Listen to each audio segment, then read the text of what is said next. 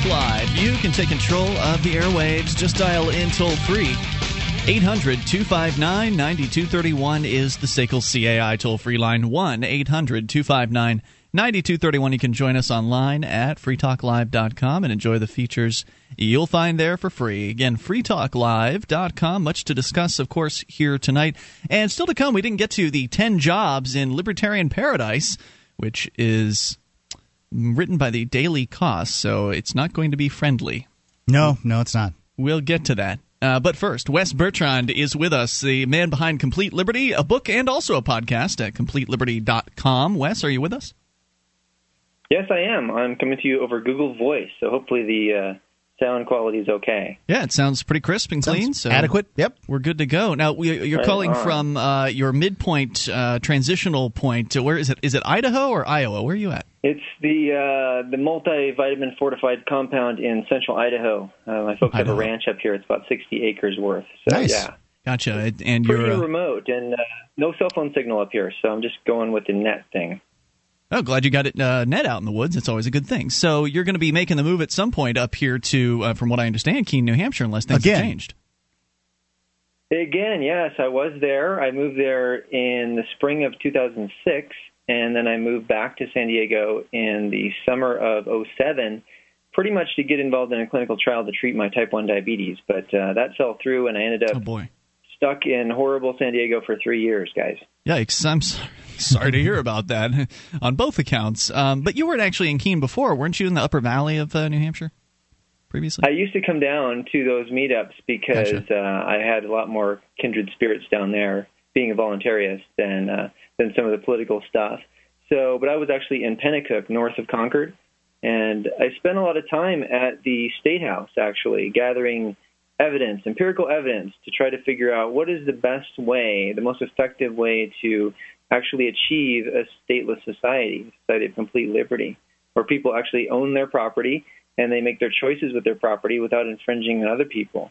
So did you figure And, it out? uh, what is the most effective way? Well, that was kind of the culmination of the 10th chapter of my book. I sorted out the fact from the fiction as best I could. And from what I could see, the process of playing politics is antithetical to actually achieving liberty because it is endorsing a system that is based on irrational premises and unjust uh, actions, basically, on a daily basis. Anyone that's involved in government is, by definition, involved in a coercive organization that uh, that's not based on any sort of voluntary choice by people in the marketplace. Even though you have lots of people voting, and this is the topic I wanted to discuss tonight because Mhm. you guys discussed this with Darren last night. People endorse government through voting, do they not? No, No. I wouldn't say so. I vote. I would say I so. oh, that's Sam. Yeah, it is. Hey, I, I would say yeah that when people participate in the system, it's not that they're endorsing it, but they're granting it legitimacy, and they're saying you know to the activists may be able to tell the difference. Like I know if I were to go and vote, I I know what I'm doing. I know that it's you know not really going to make a difference unless it's in a really small local election that's really close, which the odds are pretty slim that that's the case. Uh, but to the unindoctrinated masses out there that go and vote, the, the encouraging them to go out and vote really just sort of reinforces the the legitimacy of government in my mind. hmm And government always wins, do they not? I mean, when you vote, are you ever voting to get rid of government? Yeah, I think you are. Um, you you you know you're getting rid of pieces of government at a time because government doesn't actually exist, as you and I would agree, right? Government is uh, men and women who don't mind using force and violence to get what they want, and if you can use the voting process in order to prevent the government from doing X, Y, or Z, then you then government loses because it is something that it can't do. Okay, but the process itself, uh, going to the voting booth and pulling that lever or throwing that ballot in, as Stefan Molyneux has pointed out, a suggestion box for slaves, it doesn't get us out of our enslavement in this political matrix. No, it certainly Because doesn't. Even if they re- even if they rescind certain laws, even if some free staters get involved in the political machinery and get rid of some laws, the purpose of voting, the way the reason it's set up actually is to control other people and their property. That's the inception of it to begin with. It's not set up to actually well, I'm not sure how it is right. that voting. I, it doesn't make sense to me how voting is set up to control other people. It seems to me that it's indoctrination uh, that allows people to allow themselves to be controlled. They're the ones who choose to pay. They're the ones who choose to obey these uh, these government people. Voting seems to me no, nothing more than a, a little uh, trivial matter. Okay, but if it is trivial, then we should just get rid of it entirely, right? Well, um, if you were to get rid of it, what do you think? I mean, that'd be great. What, I'm all what, in favor. What does not voting have to do with getting rid of voting? Is what I want to know because okay. it doesn't. if it's a suggestion box, Wes, yeah, well, it doesn't. What does voting have to do with getting rid of voting? By voting or not voting, you're not going to have anything to do with people getting rid of voting. That does. Um, there's been plenty of people throughout American history that have chosen not to vote, and voting's still here. If there was a suggestion box, if you and I were yeah. slaves, and I'm willing to go for that, if there was a suggestion box, I would put in that suggestion box, please stop beating Wes. And I don't think mm-hmm. by putting in that suggestion box, please stop beating Wes, that um, I in any way endorse the person who beats on him. Okay. Okay, I understand your intentions, and I actually appreciate that because I don't like to get beat on either, and uh, I'd say the same for you. But the process itself is legitimizing this scheme by which people do get beat up on, and most of the people, for but every back person that up. you, that's that's just a you've just well, made a statement, a positive statement, and I need to see hear some some kind of uh, you you backing that up. How does it legitimize the system? Because I haven't heard that yet. How does voting legitimize the system? Well, the system is based on controlling other people and their property, right? Um, it, sure. Yeah, I guess. I mean, it, it part part of the the because reason. Those in government have no property rights jurisdiction. They don't actually own the property that they're trying to control, nor have they voluntarily consented with those in a transaction of agency of sorts to control other people and their property. They're just doing it by fiat, by this collectivistic notion that we're in a we're in a state, we're in a city, we're in a town, we're in a uh, you know a county or a Mm-hmm. nation state. Right. And it's based on the premise of communism and collectivism. It's not based on individualism and property rights. So, what's the best way for them to essentially hoodwink the people into thinking that they have a say in this process of their own enslavement, even though they don't see it as their own enslavement, right?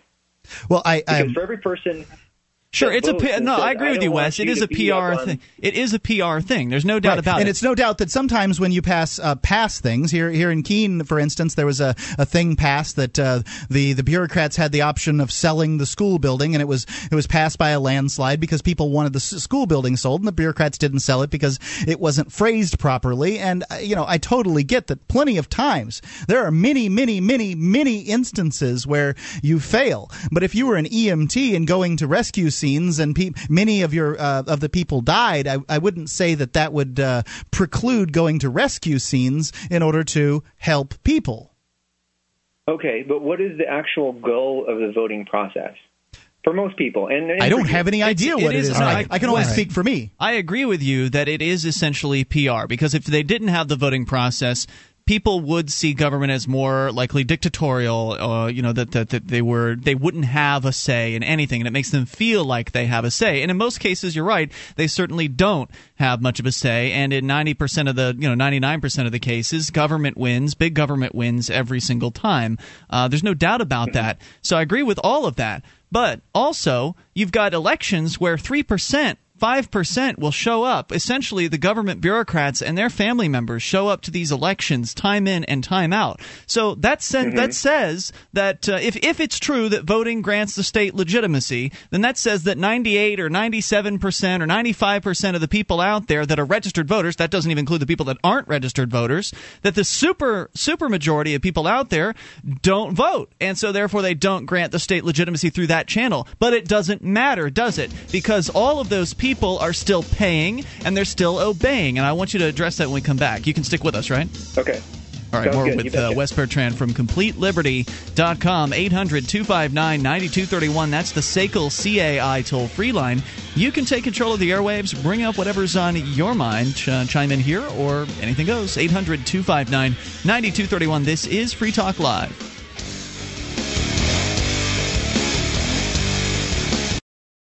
So, you want to move to New Hampshire for liberty?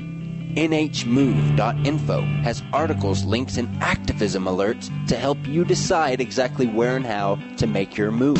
Even job listings. browse the inventory of Liberty blogs, sites, and media, or promote your own efforts, all free, at nhmove.info. If you're moving to New Hampshire, you better go now and bookmark nhmove.info.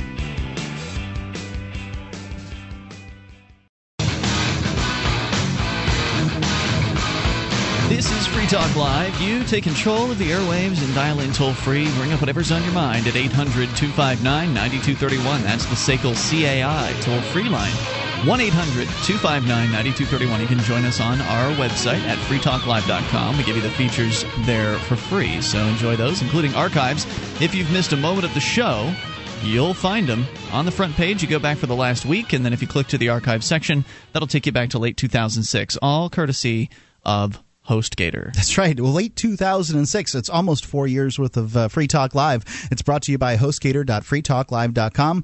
They're a world, worldwide leader for web hosting. They make it easy for you to get your own .com domain name. You can create your very own website with their free site builder tools and templates. Uh, um, uh, more than 3,000 uh, templates there. Use coupon, uh, use the portal that we have there, the uh, hostgator.freetalklive.com to get your first month completely free. Hostgator.freetalklive.com. The voting conversation has cropped up again here on the program. West it is voting season. Yeah, it is. Uh, Wes Bertrand has uh, contacted us. Uh, he heard our t- discussion from last night where we had a, a, guy call in and we talked about voting, and he wanted to, to field some of the issues himself. Uh, and so he's here with us. We're going to bring him back in just a moment. But Sam's also here tonight from obscuredtruth.com. And uh, I've heard you saying here, it sounds like you're on Wes's side with this one tonight, Sam. I, I think so, yeah. And there's another issue here that we sort of started getting to and then uh, went off on a different direction and that's really that yes mark people can come in and use the system to reduce the government and there is nothing stopping someone from coming back in and undoing all of that. And it's actually easier for them to grow the government than it is for anyone to get an effort together to reduce it. Sure. So you're not changing anything by using the system to sort of roll it back and reduce the size of government unless you're changing people's mindset. And that's why I personally believe that civil disobedience is far more effective than voting will ever be. I agree completely with everything that you've said there. Okay.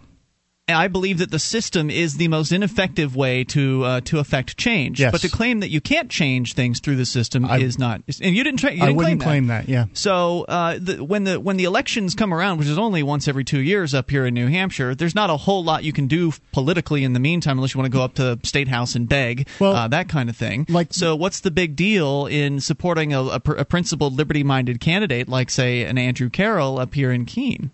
Um, you know, if other people want to vote, if other people want to get involved in the system, more power to them. That's if, what they're going to do. passionate because people aren't ready for civil disobedience. I mean, look at it. it, it I understand that. What I'm doing though, like, I mean, take me as the as an example here. I, I'm not interested in voting, but I can still get involved in the political process. And the way I want to get involved is when these politicians come on the air. I want to say, "Hey, so and so, as a, as a representative, you've sworn an oath, or you will be swearing an oath to the New Hampshire Constitution, mm-hmm. which Article 10 states that uh, citizens have the right to revolution under you know arbitrary things. And i can give them some examples of arbitrary stuff that the government's doing like you know your trash can't leave keene. It has to go to the monopoly city dump that's been enforced by just the fiat laws and several others and say so you're cornering the politicians so how would you how would give me an example of how you think article 10 could be used. And i hope you have one because if not then that would only leave violent revolution and i hope you're not endorsing violence are you Oh, I love it. I love that kind of stuff. So, uh, but I, mean, I wonder how Wes Bertrand feels about that. Wes back with us uh, from CompleteLiberty.com. So Sam is, you know, set against voting, but he's still uh, right now he's editing some some campaign ads. Uh, to, they're not uh, promoting any candidate; they're just attacking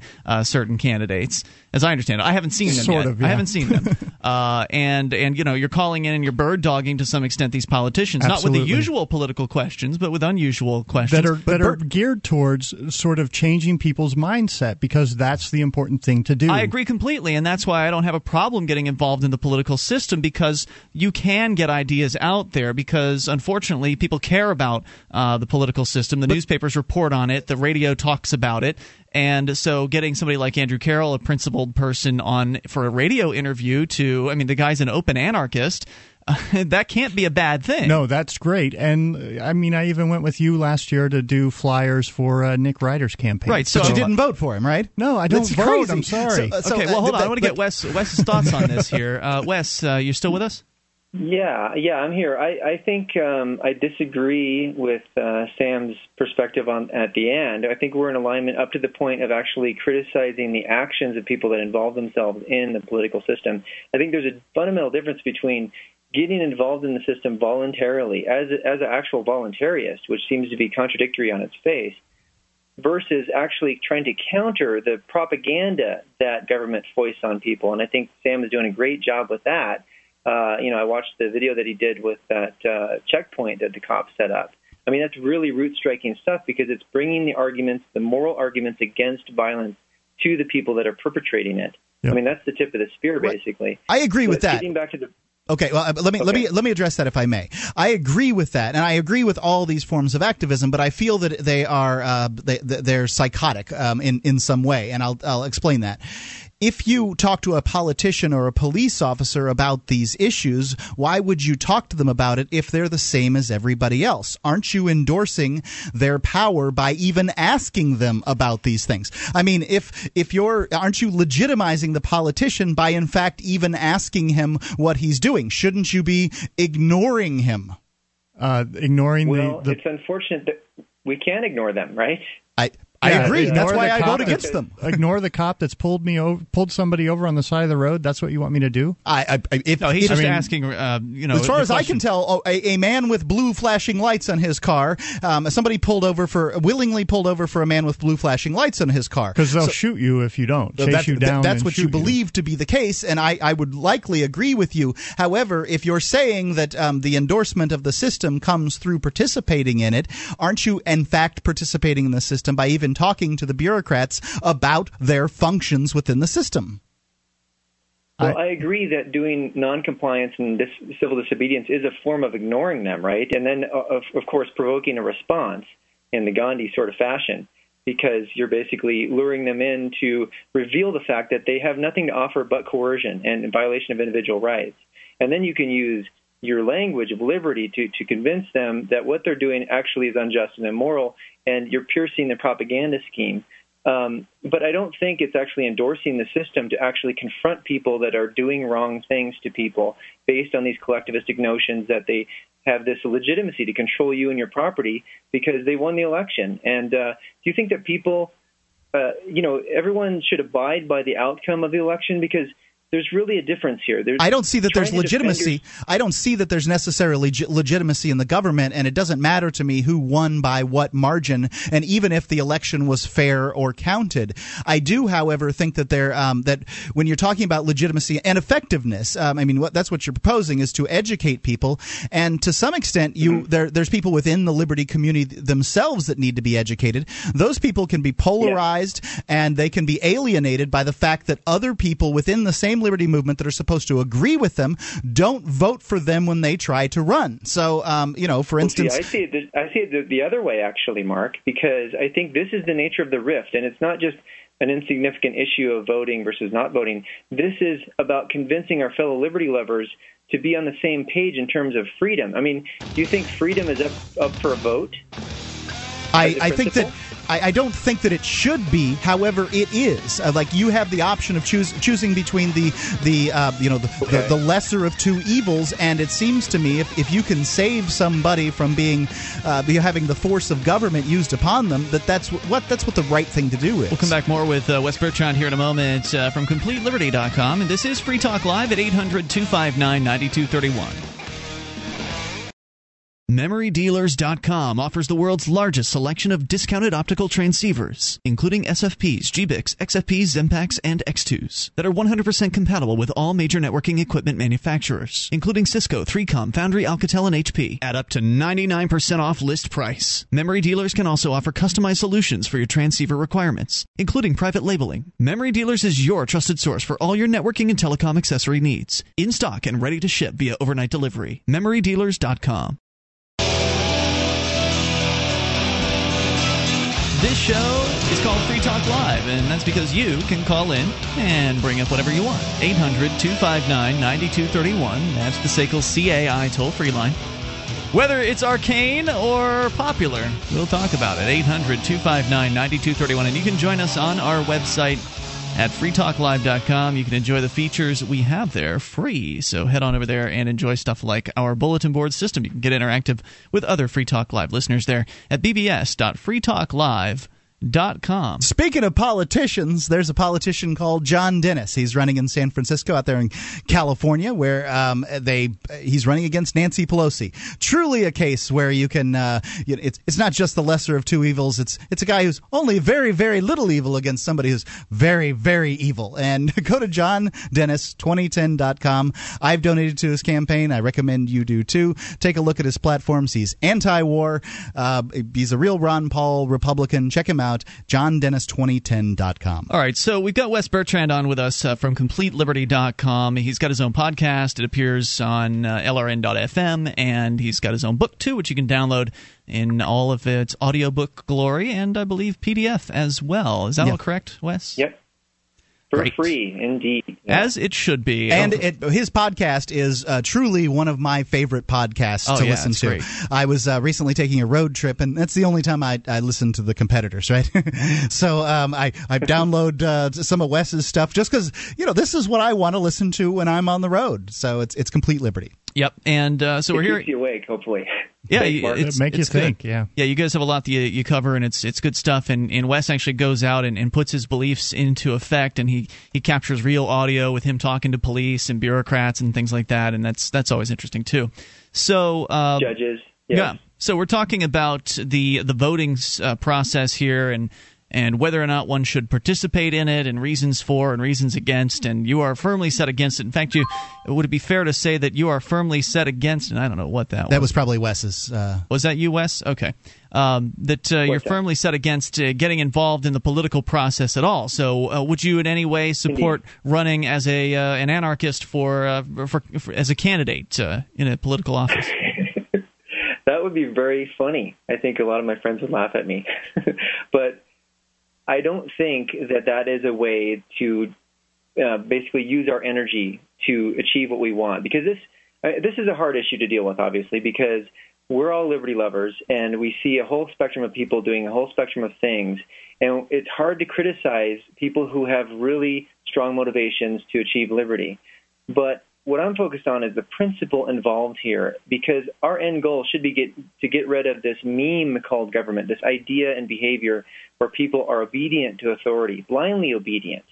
And for for example, like the outcomes of an election, you are basically agreeing to the outcome of the election by participating in no, the voting you're process, not. Are you not? Where? No. Where does Absolutely it say that? not. No. It, as far as I'm concerned, the election is, um, you know, people being. It's, it's essentially the gun in the room, as as uh, we've all Okay. used this this analogy. The election is the government is the gun, and the election is the scramble for the gun. And if I can get the gun and I put it in my pocket and tell everybody, no, we're not going to use this to solve our problems, then uh, you know that that gun has been used properly. However, somebody else is scrambling for it, and it seems to me a fool's errand to just sit there and say. You are using that gun in an illegitimate fashion as they blow your brains out. Well, those people that are trying to grab that gun, right? They expect you to abide by the outcome of that election, do they not? I don't. Ca- uh, yes, they they expect all kinds of things. These same people would Who tell you what they think? would tell you that if just if you take a parking ticket to court, that you're wasting the taxpayers' money. I mean, these people have all kinds of crazy thoughts in their heads, and you and I would exactly. agree. They went to government schools, right? right. Well, they, they did. Most of us did. Um, I but I would I Uh-huh. would agree with you that changing their minds is what we need to do. However, in Yeah. the meantime, people are scrambling for that gun and they're gaining more power. So now, if you want to change people's minds, and I do, Wes, and that's why I do a radio show six nights a week, and I do Uh-huh. Yeah, outreach. and I uh, really commend you guys for that. It's Thank you. amazing. And I do outreach here in, in Keene. You know, we get uh, information into people's hands in various different ways. We've got Fully Informed Jury Association outreach. Uh, just recently, there's been some uh, courtroom outreach that have been encouraging people to not take plea bargains. So you know, there's different ways that we're we're reaching out to folks here in in the Keene area, and I don't know what else is going on around uh, the state. I think some school sucks uh, podcast outreach is uh, is also going on. So I I agree that changing people's minds is important. And I think that uh, to ignore the political process as uh, a route to possibly change some minds is folly. Because, well, I can tell you that there, there's a, sh- surprising amount of people that come here to visit in New Hampshire. And I'll ask them a question of, well, how did you find out about all this? And their answer will be Ron Paul. And usually, yeah. or Harry Browne, or well, you know, it's usually Ron. Paul and uh, and following that, sometimes it's Dave Ridley from the Ridley Report. Uh, but following that, it's usually some sort of statement like, "Yeah, but I've moved beyond Ron Paul." So what we what we mm-hmm. see is that people are brought into the uh, the ideas of liberty by unprincipled political campaigns. Ron Paul, not a you know not a fully principled liberty loving guy. He's pretty darn close, but uh, not not quite there. But it's good enough to get the ideas, uh, some of the important ideas, out into people's heads, get them turning over, and get them possibly connected through perhaps hearing an interview with Free Talk Live with Ron Paul, then listening to more Free Talk Live, or or whatever the the, the path would be. Seeing Dave Ridley report on something Ron Paul does to uh, to lead those people here. And as much as I might like to just say, well, we should be able to short circuit that and not, uh, you know, be able to bring people into the ideas of liberty without going through the political process. It's just a truth that people are coming to this movement through the political process. So why exclude those folks? I'm reminded of Bastiat's broken window fallacy here. We're all familiar with that, right? The unseen cost. Well, you're going to have to explain I it for the listeners.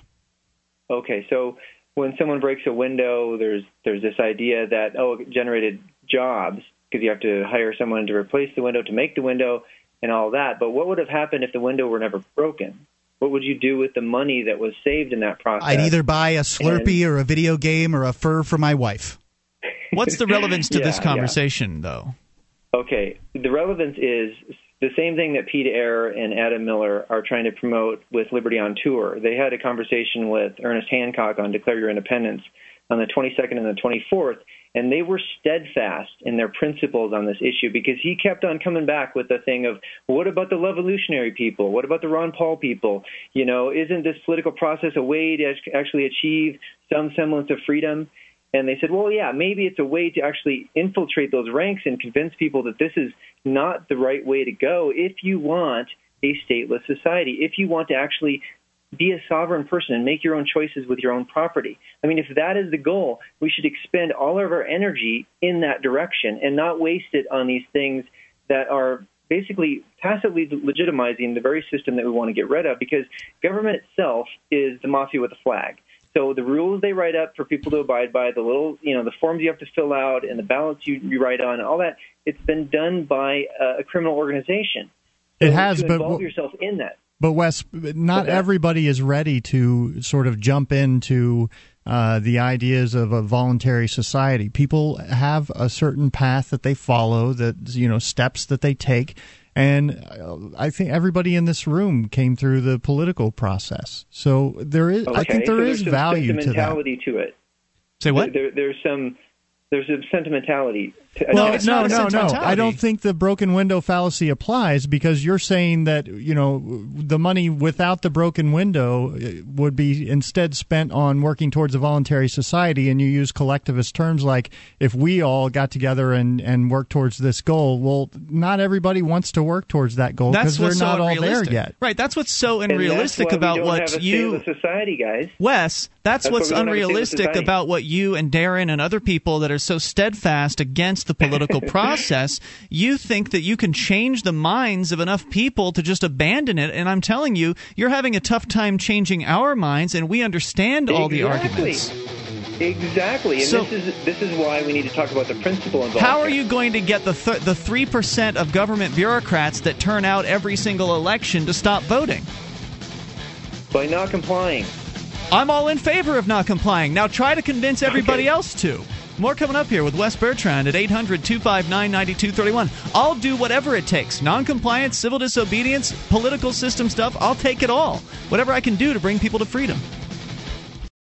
In the decades to come, hardy adventurers will colonize the solar system, rediscovering freedom and finding vast new wealth. But the government of Earth will seek to extend its power and claim that wealth as its own any way it can. Escape from Terra, Volume 1, the first trade paperback collection of the popular adventure webcomic series, is available now for $12.95 from Big Head Press at bigheadpress.com.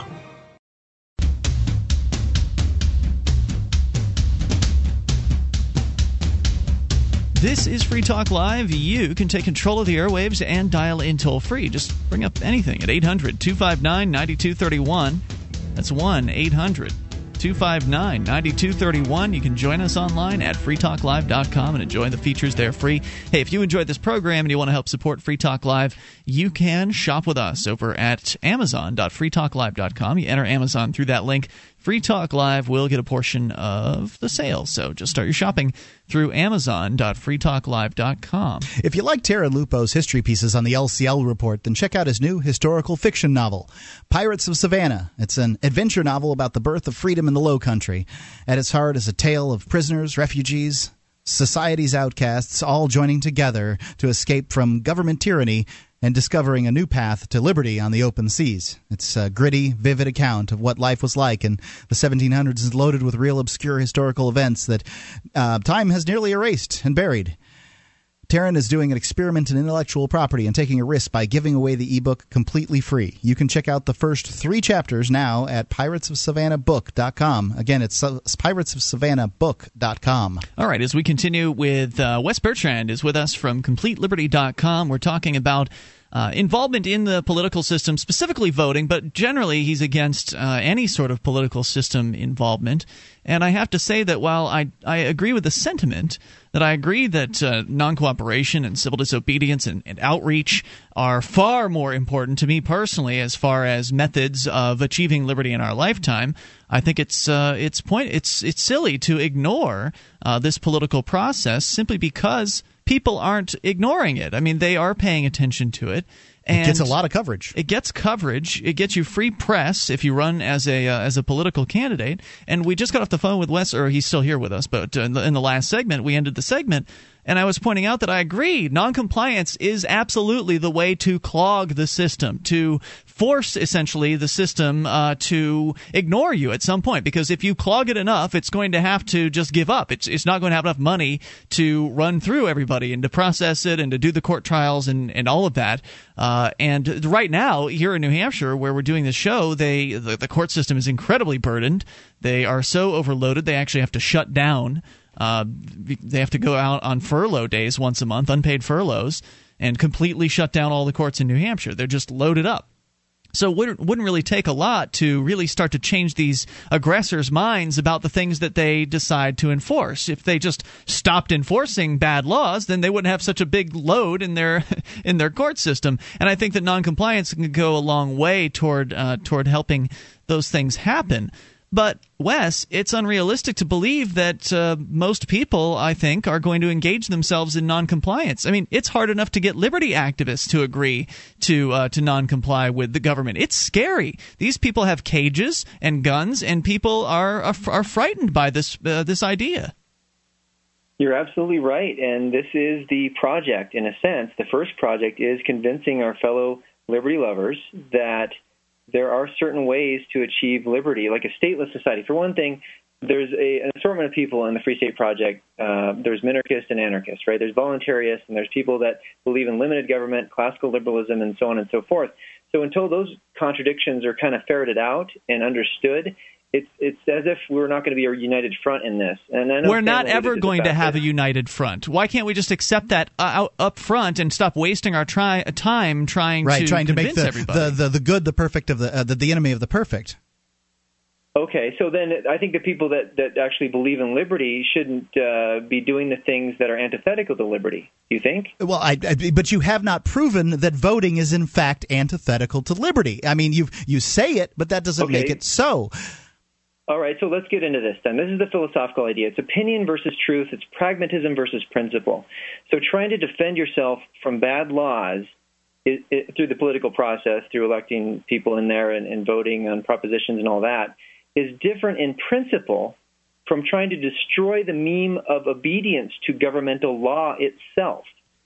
And each of these will yield fundamentally different outcomes in social organization. I don't the know if I agree with to that. Statist Right. I, I, and I, second I'd have- to a free market. I, I would have to disagree. Yeah, I have to disagree too. For one, I think that there's always going to be governmental rule, whether you want to use the term or not. Oh. For for the, um, If you believe that, then you'll never achieve a stateless society. Let course. me let me finish what I'm saying. By government, I mean Sure. thi- by governmental rule, I mean things that govern your behavior. For instance, my behavior is governed by my fire insurance, uh, you know, uh, i i policy that I have on my house. Because, well, Okay. if I decide to burn my own house down, I'm not going to get paid. I'm not allowed to do that. The they're not they are not going to protect me against arson that I commit. So there's it is a governing document. Your your behavior is still going to be governed. What we're really you're talking about is competition between government bodies, the ability to choose governmental bodies, and so therefore following governmental rule doesn't actually have to be undermined. It only has to be expanded. The thought process for people to say, oh, governmental bodies don't actually have to rule over land masses. They could just serve people the way they're really supposed to. Okay, but this is not equivocating on the very definition of government because it's a coercive monopoly. Uh, yes, I agree. I agree with you, Wes. I, who, I can't gets stand to the define, term. Who gets to define that? Uh, Well, I mean, we have to define our terms. Does the if we're gonna be dictionary say coercive monopoly? well, uh, It is. Um, it's legitimized force by society, basically, a group of people that, that claim to have legitimacy over other people's property rights. Uh, and so you're claiming that there's never going to be legitimized in in the world you're talking about. There's there's only going to be uh, the only there's no going to be no force because no force would be legitimized by everyone, right? And especially the person it's used against. Yeah, imagine a world. Could you imagine a world that's all privately owned? There's no public property. I'm fine with that, sure, but that doesn't mean that there Okay. wouldn't be force. Well, there would be retaliatory force for But- anyone that violates rights, and that would be but- very minuscule compared to today. Uh, Agreed. I mean, you know, the threats of force. I mean, the government uh, threatens force far more than it uses it. I, I, I entirely agree with you, but that doesn't change the fact that force is still legitimate, and I am still a governing body on my property. So you're st- you still haven't gotten Okay. away from this the definition of uh, you know monopolized force. I've got monopolized uh, force on my property, right? Yeah, you have as a property owner, you have jurisdiction, right? Yeah, I do.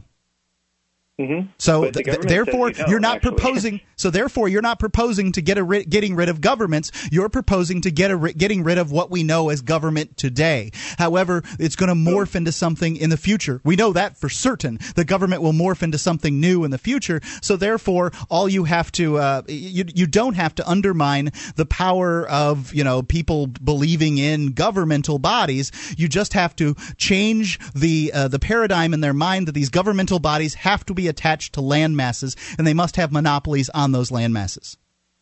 Well, y'all That's could do it one way to you skin want. the cat. Yeah, y'all can do it Yeah, I however mean, but- you Right, want. but you see, Uh, so uh, so therefore, you can't say me, who believes that you should have the right to do what you want on your property, including seceding and getting out of whatever republic it is that I believe in. I'm, you know, the the base level anarchist on that, uh, if you want to use that terminology. Um, so you can't claim that therefore what I'm doing by voting is then illegitimate because all I propose to do is tell people that hey, governments don't need to be attached to land masses. Yeah, but the process of voting is playing by rules of an organization that is not about self governance. It's about coercing people out of their time and money and property, and it's not legitimate in any way. and we would love for people to stop playing by the rules, Wes, but that's not very likely, Yeah. is it? But that, but that is the goal, is it not? Like, what if, what if we had a world in which everyone followed natural law instead of status law? Because Wouldn't then the government wouldn't pro- exist, but we're not there today. So, uh, well, I think these guys But are trying to get least you. Hold on, hold on. I think these guys are trying to get you to acknowledge the reality of today, and that is that people are scared essless of the government. They're scared to stand up to it. They're scared to tell it no because they have nasty men with guns and cages, and they will drag you off to them if you tell them no And enough. about all they're willing to do is go out and cast a vote. Unfortunately, I want to change that. I want to encourage more people to do non cooperation. That's why why I'm setting the example, Wes. That's why I'm here. I'm going out there and I'm doing more than non cooperating. I'm civilly disobeying. I'm standing in front of police cars. I'm being arrested. I'm also non cooperating yeah. when they come after me for various different things. So I'm setting the example, but I'm not seeing a huge groundswell in other people that are willing to come on board. I stood when I stood in front of the police cars, there were 20 or more activists that were standing alongside of the road, and I said, "Come on over, guys. You yep. know, come on over, join in." You and know, he they, just looked like a silly guy standing in front of a cop car because they, they, didn't come. Well, three people did, uh-huh. uh, but uh, and they know, all and, got arrested. And it was more than we'd ever had. So there's there is growth, but it is incredibly slow. And these are people, a, gr- a group of people that understand non cooperation. These are people that agree with non cooperation, but in their lives at that time, it wasn't right for them. Lauren and Jim were standing there. They'd already done it several months earlier. They already had a court case sure. going on. That makes sense. There were also people there that had a job to report to the next day, and they feel like they've got other things that are more important than going to jail, and that makes sense too. Unfortunately, not everybody is in this position where it, it is possible mentally and physically and uh, emotionally for them to jump on board with this. So, in the meantime, if they want to support an anarchist running for political office, who am I to down them for right, that? The last people we should be convincing to not vote right now are liberty minded people. Convince the statists not to vote. Wes, Wes, great conversation. People can visit you at CompleteLiberty.com, and I thank you for the call. More coming up. Thousands of years ago, from the time of Moses to the time of Alexander the Great, Julius Caesar, and beyond. TrustedCoins.com brings you an incredible selection of authentic Greek, Biblical, Roman, and Byzantine ancient coins, all certified authentic by world renowned numismatic expert Ilya Zlobin. Transport yourself to the distant past now at TrustedCoins.com.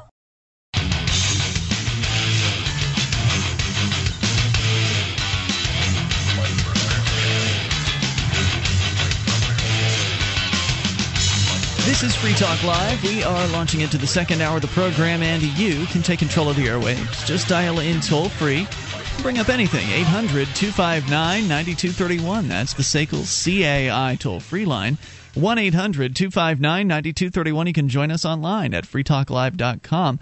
We give you the features for free, so enjoy those. freetalklive.com. Joining you tonight, it's Ian. And Sam. And Mark. Sam is here from obscuredtruth.com. You go to his website It'll link to his YouTube channel, and you'll be able to watch uh, some of his liberty-oriented documentary slash news package style video things. Sure.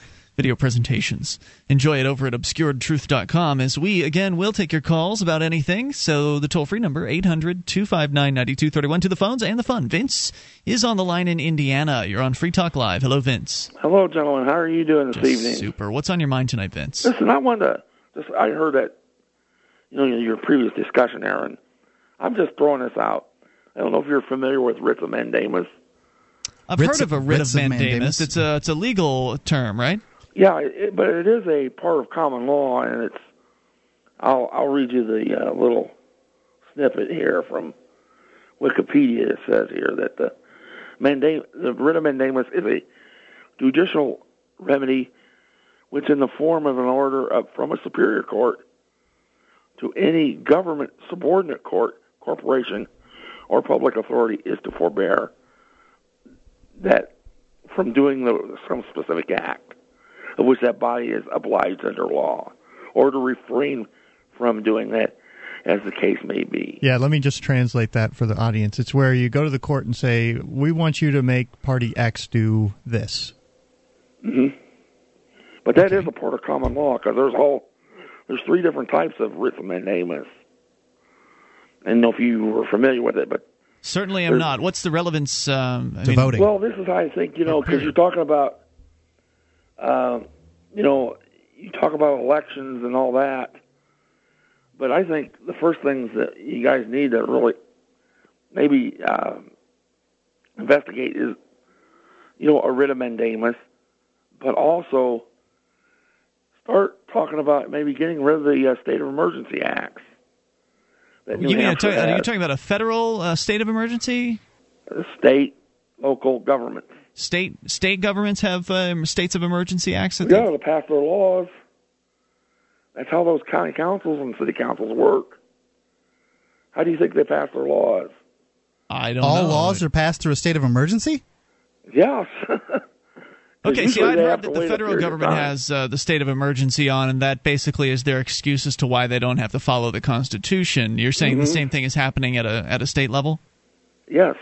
Okay, how does one go about doing that? You have to get elected and you know Well, basically you change. probably things? have to get elected, and then because like Andre Marrou a long time said, the the uh, functions of the elections are to reelect the bureaucracies. No, all right. Oh yeah, there's evidence for that, absolutely. And Andre Marrou was the uh, Libertarian candidate in 1992, was it? Too, yes. Yeah, back, back way But, uh, back when.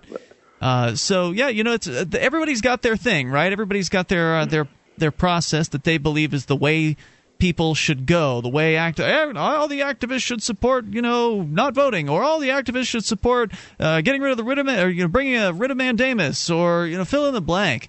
And one thing you can count on is that no one is ever going to all agree. Everyone who is an activist for liberty is never going to agree all 100%, probably not even 70% of, uh, you know, as far as what should be done. So the best thing you can really do is to just lead the way on your issue, show people your path, your road, why you think it's the best, and then let the market of activism, if you will, decide on where people's resources will be allocated. And eventually, and, and Vince, thanks for the call tonight. I Thank you. appreciate hearing from you. Eventually, you know, people are going to shift. I mean, people change their minds. We've had people who've who've come on board with uh, non-cooperation and civil disobedience after having been against them in the past. Brad Jardis is uh, is a good example, a former law enforcement officer, and other people who um, you know who may may have been more anti uh, political system have come into uh, you know the, the the process of using that and and getting involved in it. So I think people change and they shift based on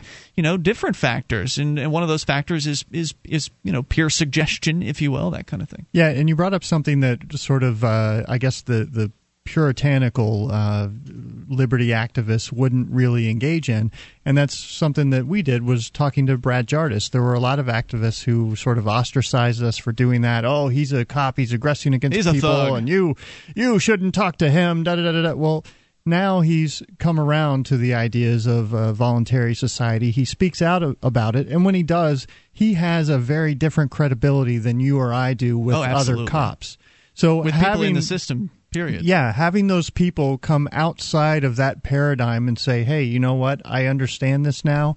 They talk to the the people inside the system in a completely different way. So I don't believe in just choosing to well, you if you participate in politics, I can't help you in any way because I don't I don't see that as being the optimal solution either. No, that's just shutting people down and and I- I'm not saying that everybody should do everything. People should do whatever it is they feel like is Yep. the most effective way to spend their time. Recently, uh, one of our uh, local uh, trolls on the a very nice troll on the Free Keene forum was uh, chastising me for not wanting to travel to Boston, where there's going to be this uh, Westboro Baptist Church. These hate mongers, these you know bigoted, hate hateful church people that go out and they wave signs. Uh, and they're just really nasty, and they get they manage to get press attention pretty much everywhere they go. And so this person wanted me to come down, was asking, or not me specifically, but was asking the, the, the activists over the Free Keene forum, well, hey, well, don't you want to come out and, and join me in Boston? And I responded and I said, no, I really don't want to go to Boston uh, for, for any purpose because I don't feel like it's a good way to spend my time. My time and resources are limited, and I've determined that leaving New Hampshire in general to do activism is not something that I want to spend my time on. Right, I It didn't doesn't move mean to I New hate- Hampshire to go to another state for activism. I, Right. you know, it's just it's it's going to take a really big deal for me to go elsewhere. Yeah, and it doesn't mean I hate gay people because apparently they're going to be protesting some sort of uh, gay uh, play, I guess that they're doing at a college. Yeah, so because that- that's a uh, you know th- their activism's silly. So it seems like uh, counter activism seems silly too. It doesn't mean that I hate gay people. It just means that I'm only willing to do a certain amount in a certain way uh, to achieve my my goals uh, for activism, and and I've got a limit on the places I'm I'm willing to go for that. And it's rare I'll even go to the seacoast of New Hampshire or up or up north or something like that, just because you know there are other activists in other places, so it's not really necessary. We've got enough people here now to where each area has kind of its own crew of uh, of activism, and not everybody has to go everywhere. It's not like it was four or five years ago when there were much you know a, a lot less people here, and it was it was more important for folks to travel longer distances uh, to attend places. And so, as our numbers grow, as the liberty activists move here to New Hampshire, more people will get involved in civil disobedience and non cooperation, and more people will get involved in the political system. And I think what's a waste of time is trying to convince, you know, spend a whole bunch of your time trying to convince the people inside the political system to, you know, to, to give up on it entirely, or, or people, vice versa, or, or getting so upset about people who don't want to vote. I don't like the fact that people that don't vote. I don't like that they don't vote for liberty. Uh, you know, the, I'm talking about the liberty activists that don't vote. I think that you could create so many bridges if they would just go ahead and do that, um, but they don't. You know, and and I'm not going to spend a lot of time thinking about that. But I'd like to point out the opposite of this because in this political season, I have been spending way too much of my sort of mental brain power on which one of these evil people I'm going to vote for in a given situation. Oh, really? I don't think about yeah. it at all. Well, I, I, understand you don't, and uh, what I'm saying is is that I can see there, there's and it the hole goes so much deeper. There, you know, you can study what these people's votes were in the past. You can be able to talk to go on forums and talk with other people who know these things, and it's it's like uh, it's like baseball or football statistics because these people will go back and forth over which candidate's bad because they supported this, that, and the other. And da, da, da, da, da, and it just it spirals down into this netherworld where it sucks up your time, and your vote is so insignificant, and especially as you go up the line. So if you're talking about sh- voting for the guy for U.S. House, well, half of the state is going to, to vote on that, up to 600,000 people. So, me spending any kind of my brain power on whether or not, you know, where my vote's going to go or not go is really just kind of a, a waste of time and, and, and energy. You can take control of the airwaves at 800 259 9231. Still to come, aliens saving us from nuclear weapons, uh, perhaps, and the top 10 jobs in libertarian paradise as told by the Daily Kos. So uh, you can expect them to not be so nice about it. Uh, we'll uh, come back with more and your thoughts as well about whatever's on your mind at 800 259 9231. This is Free Talk Live. Have you ever wished that you could buy, sell, and trade in silver in your community? Del Valley Silver has a no cost turnkey setup for you. You recruit six to eight businesses in your area to accept Del Valley Silver rounds as barter currency, and your wish is granted. You get paid and you promote the use of real money. This isn't like so many other silver currency setups where it's really just a system to sell high priced rounds. It's a free market system based on Austrian economics. DelValleySilver.com. DelValleySilver.com.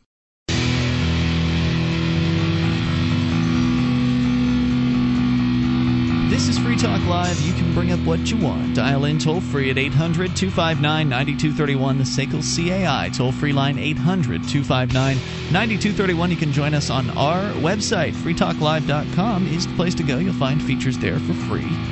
Uh, in fact, the whole website's free, including our wiki with over 2,000 pages created by listeners like you. WIKIwiki.freetalklive.com. Have you ever wished that you could buy, sell, or trade in silver in your community?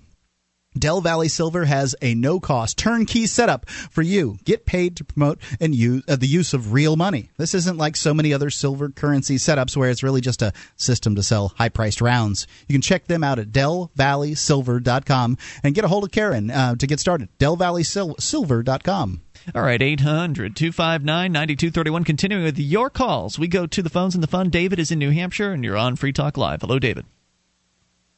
David, New Hampshire, going once. David and he's gone. Let's try Mike in Missouri. Mike, you're on Free Talk Live. Mike, are you there? Mike going once. Mike going twice. Well, fail. All right, 800 259 9231. Uh, you can bring up anything. So we've got a story here from Daily Kos, Daily Kos, one or the other. I think it's Kos. DailyKos.com. Uh, the 10 top 10 jobs in libertarian paradise. All right, so here they go. Tired of big government getting in the way of your entrepreneur uh, entrepreneurial ambition?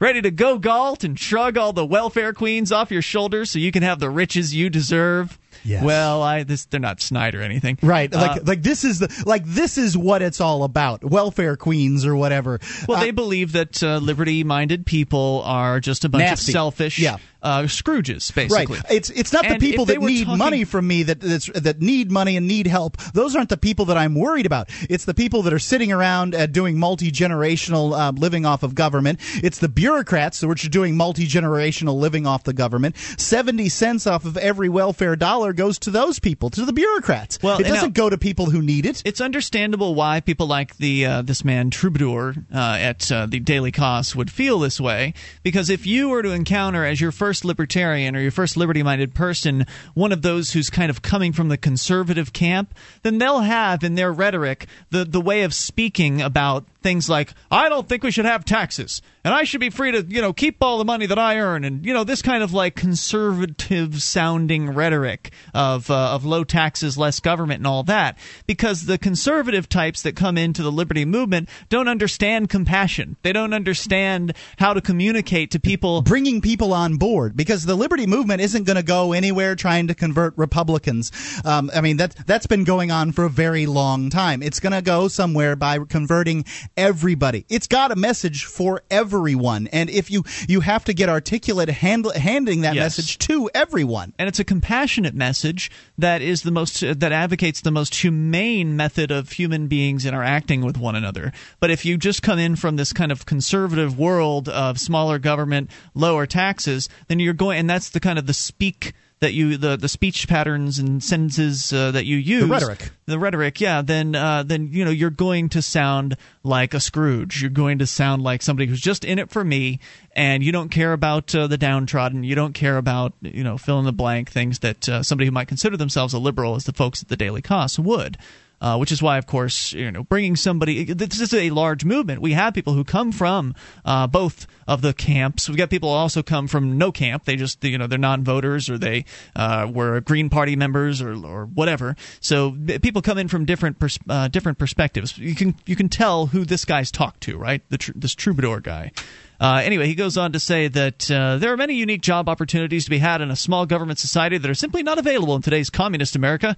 In fact, there are so many I can only discuss a handful of them here, but they're more than enough to refute the odious liberal myth that people can't get by without public services. There's an entire world of opportunity for hardworking people in libertarian paradise. Number 10. Plague corpse disposal. With the CDC no longer wasting taxpayer money rewarding people too hmm. lazy to defend themselves against disease, new opportunities would exist in the field of plague corpse disposal. As a strong, motivated, red blooded, true American, you need not worry about becoming infected yourself. No dirty foreign pathogen is going to corrupt your precious bodily fluids. But you can earn a living, ridding society of the festering reminders of the poor and sickly, whom God, in his infinite capitalist wisdom, has seen fit to remove from the society of worthier people. So the translation there is that in the absence of government, people will die of plagues. Because the CDC won't be around? That's the suggestion here, and the various health depart, the government. I think the health departments- CDC is relatively new, and uh, you know, th- th- you certainly can make an argument that plagues, uh, you know, existed prior to the CDC, but that doesn't mean that because the CDC around, this is causation versus correlation. It's only correlative the CDC has been around, and we haven't been hit by yellow ge- ge- dengue fever. But Mark, with but don't we need to have a central government bureaucracy to help us in the event that a plague does strike? I think that uh, I, I think that there's argument to be made that it's that central government bureaucracy that could very well release, uh, you know, botulism or you know uh, what what what is it? Uh, the old plague, the plague on society today. I mean, who's watching the watchers on this particular instance? Yeah, didn't all the anthrax? Uh, didn't that wasn't that traced back to a lab? I a thought it was, lab? but I wasn't going to say that. Um, Yeah. I, I think that the anthrax that was going on during the 9 11 kind of time the- frame was. It's a good thing we had FEMA too to uh, put those people in trailers that leaked formaldehyde as well. That was a real safe thing. Sweet. And it wasn't the weren't the plagues the result of sort of just very poor sanitary conditions? So is, Sure. is the earth going to just deteriorate and everybody will be living in squalor again? Is that the idea here? and and plus the the, the marketplace is uh, remarkably good at coming up with solutions for problems. The idea that the marketplace would somehow fall down in the area of medicine just seems absolutely ludicrous to me.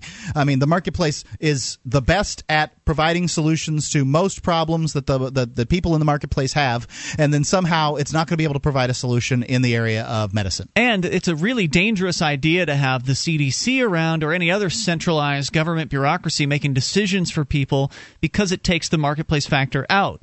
So when you've got the marketplace trying to come up with solutions, some are going to be better than others because you've got different people with different uh, you know beliefs and ideas and, uh, and investments and willingness to uh, you know to put their money where their ideas are in the marketplace competing to bring the best solution to the the mass market and so the marketplace then gets to to select of those competing choices which to go with. Whereas when you get the government, it's well, the government bureaucrats are know all, see all. They will choose which the uh, you know the, the panacea for uh, the the people. Yeah. And what if they choose wrong? Well, they choose wrong all the time. Yeah. I mean, take a look at the, uh, the the swine flu epidemic. They said this is going to be a global pandemic. Don't forget that they're the ones that also uh, you know squish you know, poo pooed AIDS early on too, which was in fact a global pandemic. So from those two pieces of evidence, and they're just two pieces of evidence, we can conclude that the government a doesn't know when there's going to be a global pandemic, and b uh, you know wouldn't be able to find a global pandemic if it bit him in the butt.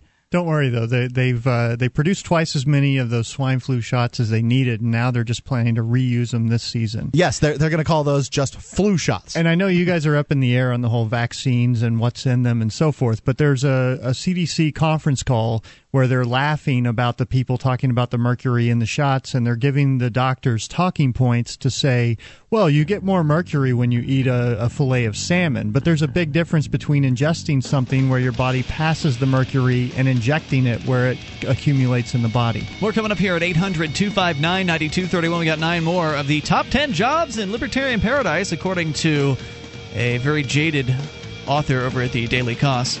1 800 259 9231. You can take control as well. Bring up whatever's on your mind. This is Free Talk Live. Hey everybody, Scott Horton here for FreedomCam.net.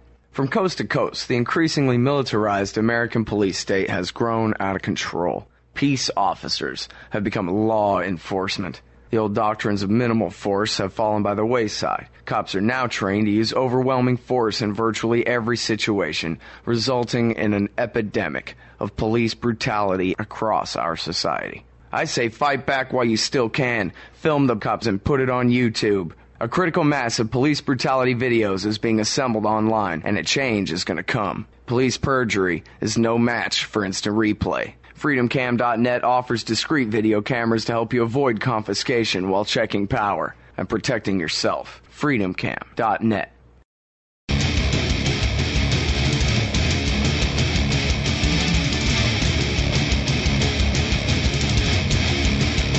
This is Free Talk Live. You can bring up whatever you want. Just dial in toll free. Take control of the airwaves at 800 259 9231. The SACL CAI toll free line 1 800 259 9231. Join us online at freetalklive.com and enjoy the features that we have there for free. So head on over. You can enjoy stuff like our Shrine of Female Listeners, the dozens of ladies that have taken the time to send in their validated photo to show they are indeed listeners of this program, or validated videos count too. You can get the details and see it for yourself over at shrine.freetalklive.com. That's shrine.freetalklive.com. Christmas time's coming up, and you want to have a, a liberty oriented gift for the, the young people in your life. Uh, take a look at an island called Liberty. It's at a website called freemarketunderdog.com. You can go over there and, and, you can check it out.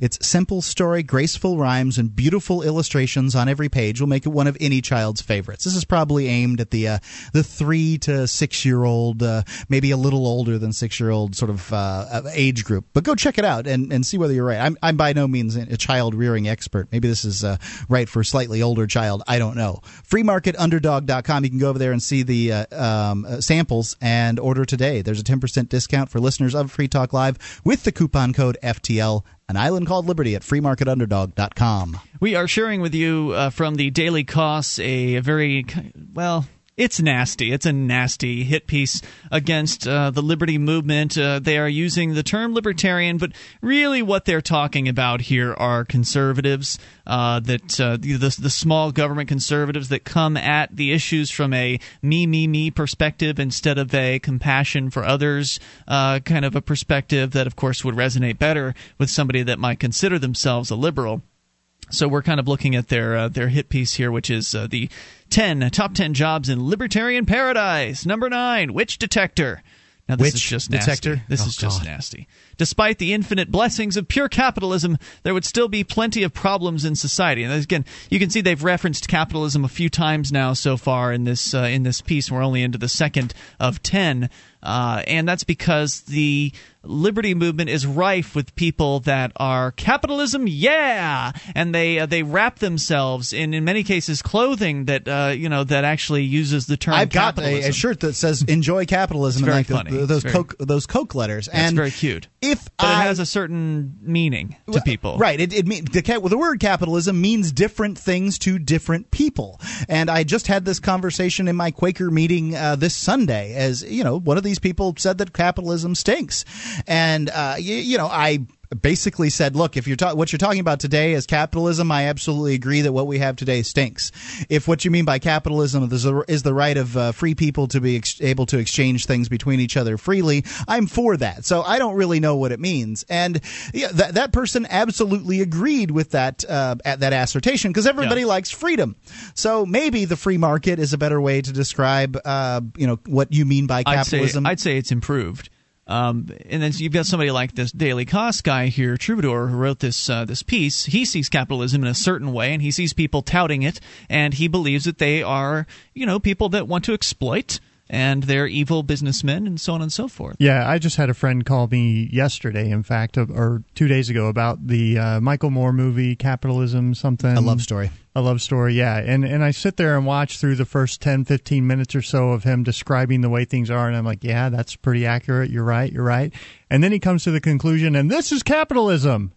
I'm like, did you even look at the, the dictionary before you made a movie about capitalism? Mm. Because you're not even close. This is this is not a free market. I mean, he he brings up valid problems, but he he doesn't come to the right conclusions, and Yes, he blames it on capitalism and the free market. He's a talented And- filmmaker, no doubt about yeah, it. and, But And then so- people go off and and just get the wrong idea about what it is. And so many people um, who you know t- tout capitalism will actually try to defend these things. Many of the, the people in the cons- in the liberty movement defend what uh, the the robber barons or something? Yes, they absolutely will because you can make I can make these arguments. I absolutely can. I can say that, you know, in the time of the robber barons from the 1870s to the 1890s, the average mean income of of somebody in the in those two decades doubled. That But has never happened in the human history before. So you can say that it was, you know, sort of trickle down economics. If you let the uh, the, the evil people at the top uh, make a bunch of money, that the money will trickle down. And I suppose that those things are true, but, you're never going to convince somebody that hate, hates capitalism well, that. also it's it's ignoring that it wasn't a free market then. It uh, no, I didn't the- say the- it was the a free market. Magnates were I didn't say that. I said I know, capitalism. but why would you want to, you know, defend those people when I'm they not- weren't even free marketeers in any way, shape, or form? And that's why using the term free market, uh, it, you don't want to use it as a substitute for capitalism because it's not. The free market includes all all manner of economic organization. If I want to get together with people on a commune, I can do that in a free market. Yeah. I just don't because you're free you know, to. I don't get to force you onto my commune. And that's one of the talking points of the current uh, administration. Well, the free market's failed us clearly because this, you know, this isn't working. Right, it gives people a false choice. The idea that, well, since the free market has failed, see, look, it's the evidence is everywhere. This is a free market and it's failing. Uh, that well, you must turn to government. And of course, the reality is this is a corporatist uh, marketplace. Fascist, this is yep. a fascist, uh, so, fascio socialist market. Yeah, Anyway, it's, back it's- to the it's insults so messed here. up that you could, there's not even a really good name for it. Yeah, so back to the insults uh, from Daily Kos because now they're saying that. Well, there will be witch detectors. Uh, despite the infinite blessings of pure capitalism, there would still be pre- plenty of problems in society, and the cause of those problems is, of course, witchcraft.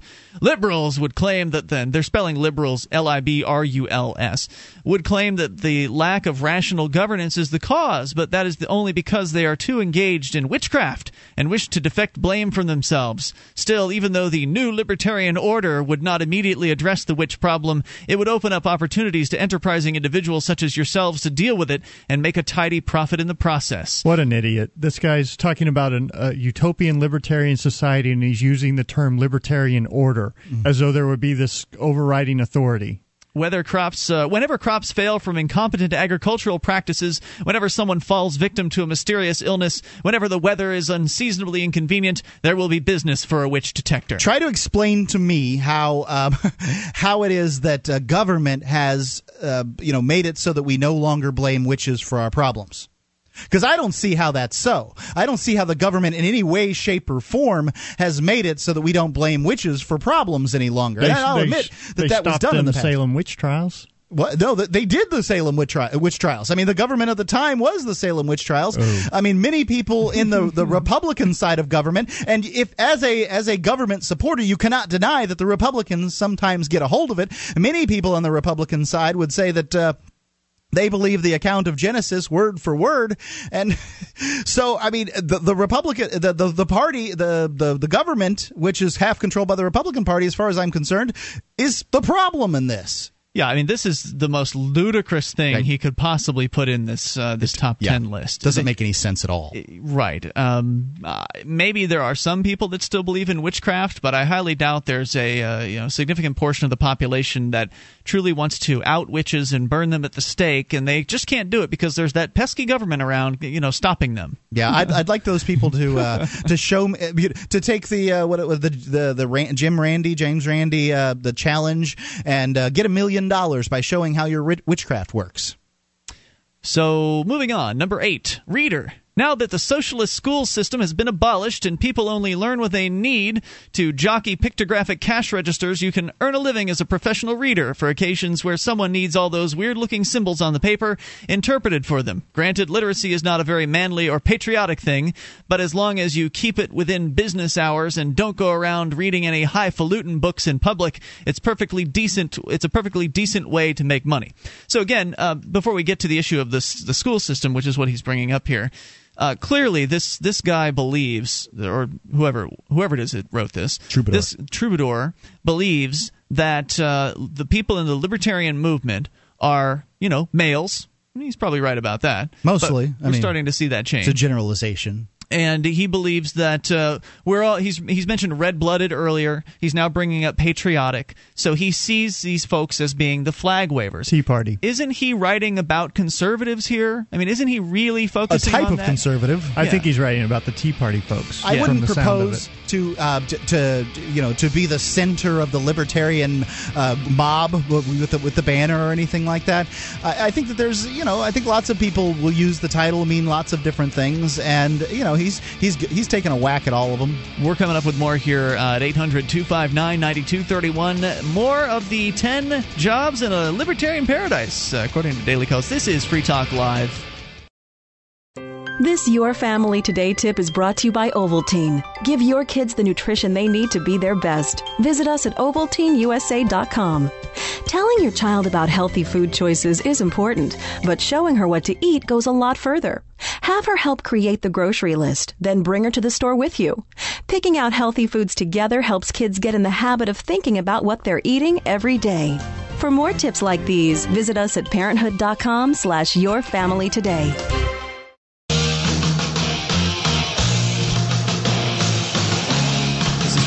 Live. Take control of the airwaves via the toll free number 800 259 9231. That's the SACL CAI toll free line 1 800 259 9231. You can join us on our website at freetalklive.com. Give you the features on the site for free. So enjoy those on us. Again, freetalklive.com features, uh, including our news updates. You get signed up. We'll keep you in the loop. Whenever there's something you need to know about Free Talk Live, just go to news.freetalklive.com. Get on the list for free. Lists, I suppose. We've got our email uh, updates, which are the best way. And then there's also Twitter and Facebook. Go to news.freetalklive.com to get signed up. SACL CAI has a full orbed approach to account recovery. It's really three companies in one. They do collections, early outbilling, and they purchase charged off receivables.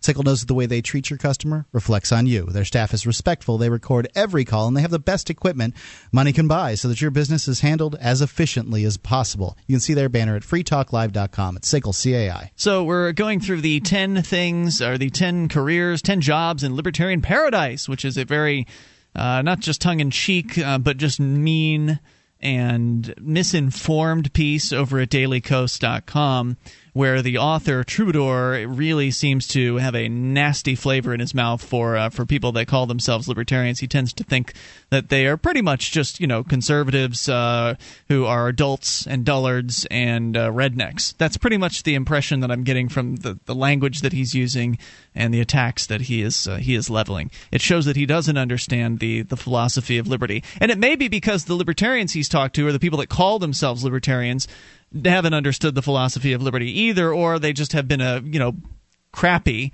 at uh, explaining it to people, at, at tailoring the way they explain these ideas to the audience. So that may be what we're dealing with here. And he talks about uh, that we'll need readers in a libertarian world because people won't get educated anymore without the government schools. We have to force people to go to these government schools in order to give these folks educations, or they just won't. They won't be learning nothing. Well, it's it, people aren't forced to go to government schools; they're forced to uh, to pay for government schools, and oh, they're forced to go well, they're forced to go if they don't have some other schooling option. Right, but anybody who takes, uh, if if you really don't want to go, if you're if you're talking about some kid skipping class, I don't think too many people really care uh, about him getting. There forced. are parents who are who are threatened with violence if their kids don't go to school. Uh, people, they are, but they're in states that uh, you know have uh, really strict restrictions on homeschooling, and hopefully they can work towards uh, you know getting that done or pick up and move mm-hmm. to hey New Hampshire or someplace where you know homeschooling is is a little more accepted. But if you really don't want to send your kid to uh, government school, you can pick up a homeschooling curriculum for a few hundred dollars a year, school them at home, and uh, you know the problem solved. So it's really about having to pay for the monopoly system as opposed to uh, having to send your kid to it Uh, what's really about having that's pay? the biggest the biggest problem with government schools is that they're they're force funded not that you're forced not that it's forced attendance well i think the author here in this case really you can tell how he feels about people as well. Not just uh, the people in the liberty movement but just people in general. He believes that they're a bunch of uh, shiftless losers right. who, that somehow things uh, you know the, the things that we can read aren't motivating to people. I can tell you that the biggest thing on my son uh, my son's mind is trying to figure out well one of the biggest things is on his mind is to try to figure out these whole letter things and how they work. He is just excited by them um, and if anything takes that out of a person it's the government schools and oh, yeah. kill people's incentives to learn and their when, interest in the learning it's process. what's obvious is when you show up at school in kindergarten kindergartners tend to by and large love school by the time they're at uh, 12th grade you're talking about a yeah. majority of students probably a large majority of students who hate it and I it think starts to really go downhill in middle school. I would say. You, you can, For me, that's what it was. You can take a look, and it's the government that did this. Yeah, I went to a Montessori school where we were allowed to just sort of explore, and I did lots of math. I did lots of reading.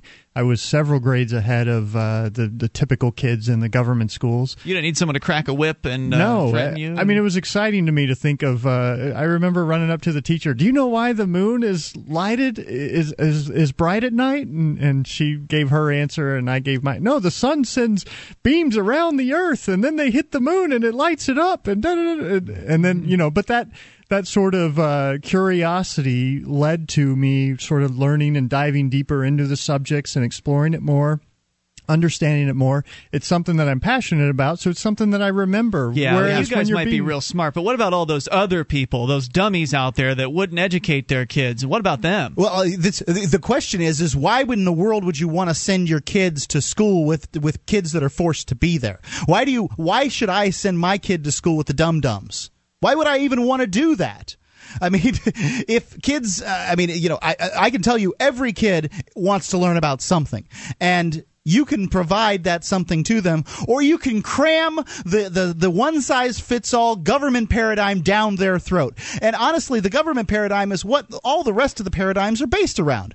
Because they don't have to compete in a marketplace of ideas, uh, you know, public schools or private schools are basically competing with public school, and they you know they, they almost all look the same. You're talking about a very small percentage of the population that's not going to the parents are going to bring a kid into the world and not want to educate that kid and i think that the kids themselves when they notice that they're falling behind they're going to be incented by their peers to to learn more to you know be on the same level as as the other kids right so unless forth. you want to be the garbage man for the rest of your life and well, what's wrong with that I, I, don't know the kids um, you know really think that way i i just i don't think they really think about but as they get older they're going to start to realize that if they can't read and they can't do the things that some of their peers can, they're going to start to see that their options are going to be limited. And I don't mean to pick on, uh, you know, garbage men. I'm, I'm, sure there's some very, very bright garbage men out there. It's just kind of one of those jobs that people look at as, oh, I'd rather not do that. Um, you can probably make a lot of money. There's probably worse garbage. jobs than garbage men. you can. I, am pretty sure it's actually fairly lucrative to take away people's garbage because no one wants to do it. Uh, so if you get into it, you can probably make it bank And if you like that stuff, then more power to you. Uh, so let's continue with your thoughts. We'll get back to the other seven different jobs that will be available, uh, according to the Daily Kos, in the Libertarian Paradise in a bit. First, Frank is with us in New York. You're on Free Talk Live. Hello, Frank.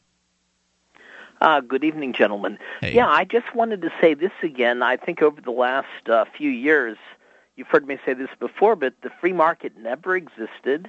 Yep. It's uh, his. it- It's uh, an ideological mythology. It never happened, but Milton Friedman certainly sold it to the uh, American people with his PBS series Free to Choose. And again, it's mythology. It has never existed in history. It never will, because ultimately the authority of the state or whatever government, legitimate or illegitimate, prevents a free market. It- it and does. It's, It's always never- been the case, and it always will be the case. And I find it interesting all of the time spent debating issues regarding the free market when it never existed. Well, and it's never existed. mythology. It's never existed under government. I would give it that caveat, but I think it's there never are. existed in history. Read the history. Read Gibbons. Read all of the. Uh, You don't uh, think that there are people who, uh, s- g- groups of people that have organized in different places around the planet in a voluntary manner? No, not not as a free market. Not as a free market. Uh, you know, and the free market is just the absence of any government regulations. I'm sure that there are tribes no, no, remote no, in Brazil because or if you have a tribal system whereby uh, people are engaged in commerce, such as let's say trading, merchants trading, uh, then you may have members of the tribe that want that want to cut in on the action, Maybe, or they will rob the that. people who have it, uh, or they will want a tribute or something. Uh, to be paid to them, but the free market historically has never existed in history. I tend to agree and I think Frank. we have to be aware Okay. of that because it's ludicrous to hear it all the time. It's really, you know, it's like Right, there's nothing to hearken existence back God. to. I Whether don't God wanna- I- or yeah. not, I don't wanna go back into the It cannot be proven either way.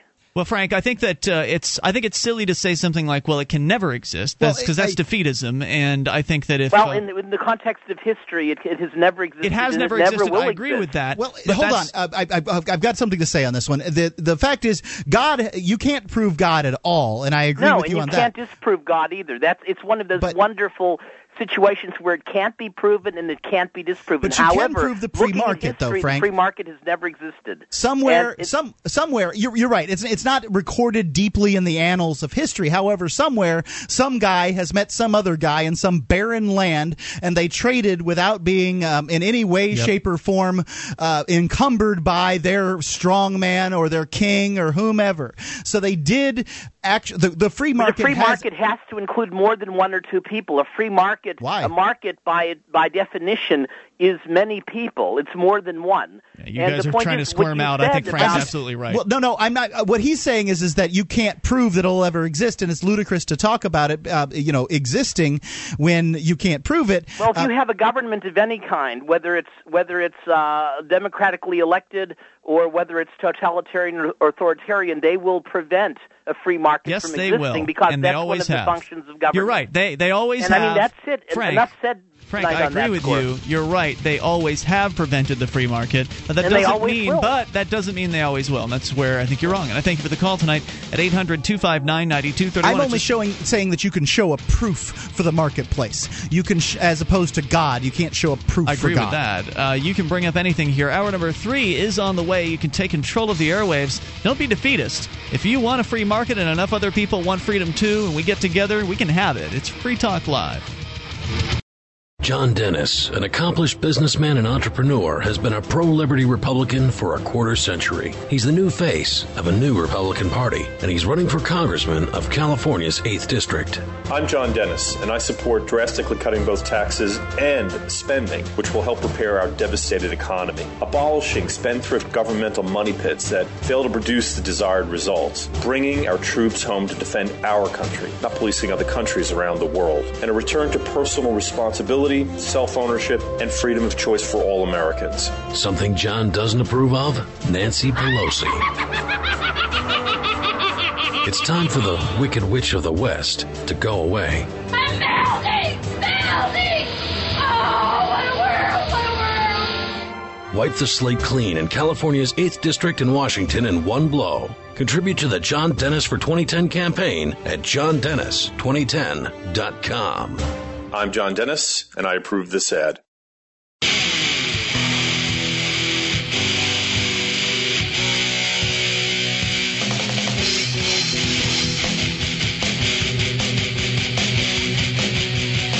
This is Free Talk Live, and we are launching into the third hour of the program. You can take control of the airwaves and dial in toll free at 1 800 259 9231.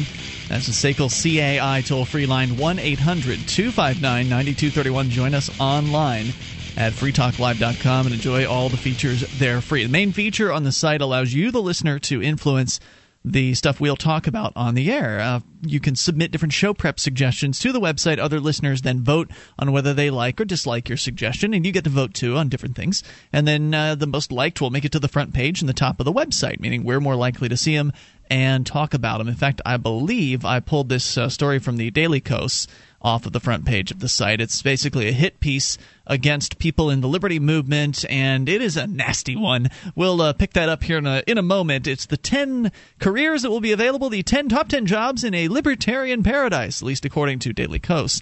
Uh, but first, we go to the phones and the fun. Mike is in Missouri. Mike, you're on Free Talk Live with Ian, Sam, and Mark. How you guys doing? Hey, great. What's on your mind tonight? Okay, I was wanting to call in. I, I listen by podcast, so I'm way behind. But uh, I had an encounter today with someone. I was in. I'm in school currently at a technical technical school, and uh, the topic basically is about God. I this guy came up to a friend of mine who was in school has a pagan uh, tattoo. I guess he has it for more reasons, just you know, just to have a tattoo. And this other guy's all serious about it. He walks up to me, starts telling us all this stuff, you know, ten, fifteen minutes in. It's all good. We're out there smoking a couple cigarettes. And then he starts talking about how he can make stuff catch on fire with his mind. Wait, wait, no, hold on. I'm a little confused. Who is it that's claiming they can make things catch on fire? Is it the pagan or the guy who is upset about the pagan having tattoos? I'm, no, no, no. There's not. Okay, there's one guy with me who's my buddy. We're out there smoking. He has a pagan tattoo just because I guess he Hmm. thought it was cool. Okay. This other guy comes up with the same tattoo. He's an actual pagan. He says. He oh, claims. okay. I was a little then he- confused. Thank you. He says that he, you know, as the conversation goes on, went into how he can start stuff, you know, on fire basically with his mind. And Well, did he light your here's why I cigarettes? call- You- he- Did he light your cigarettes for you? no, that's what I asked him to do.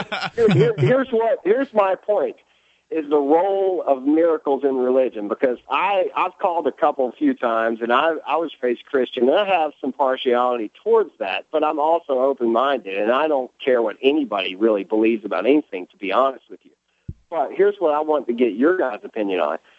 What is the role of miracles in in like a religion because the way I look at it is if there's no miracles of any kind, then what's the point of the whole thing altogether?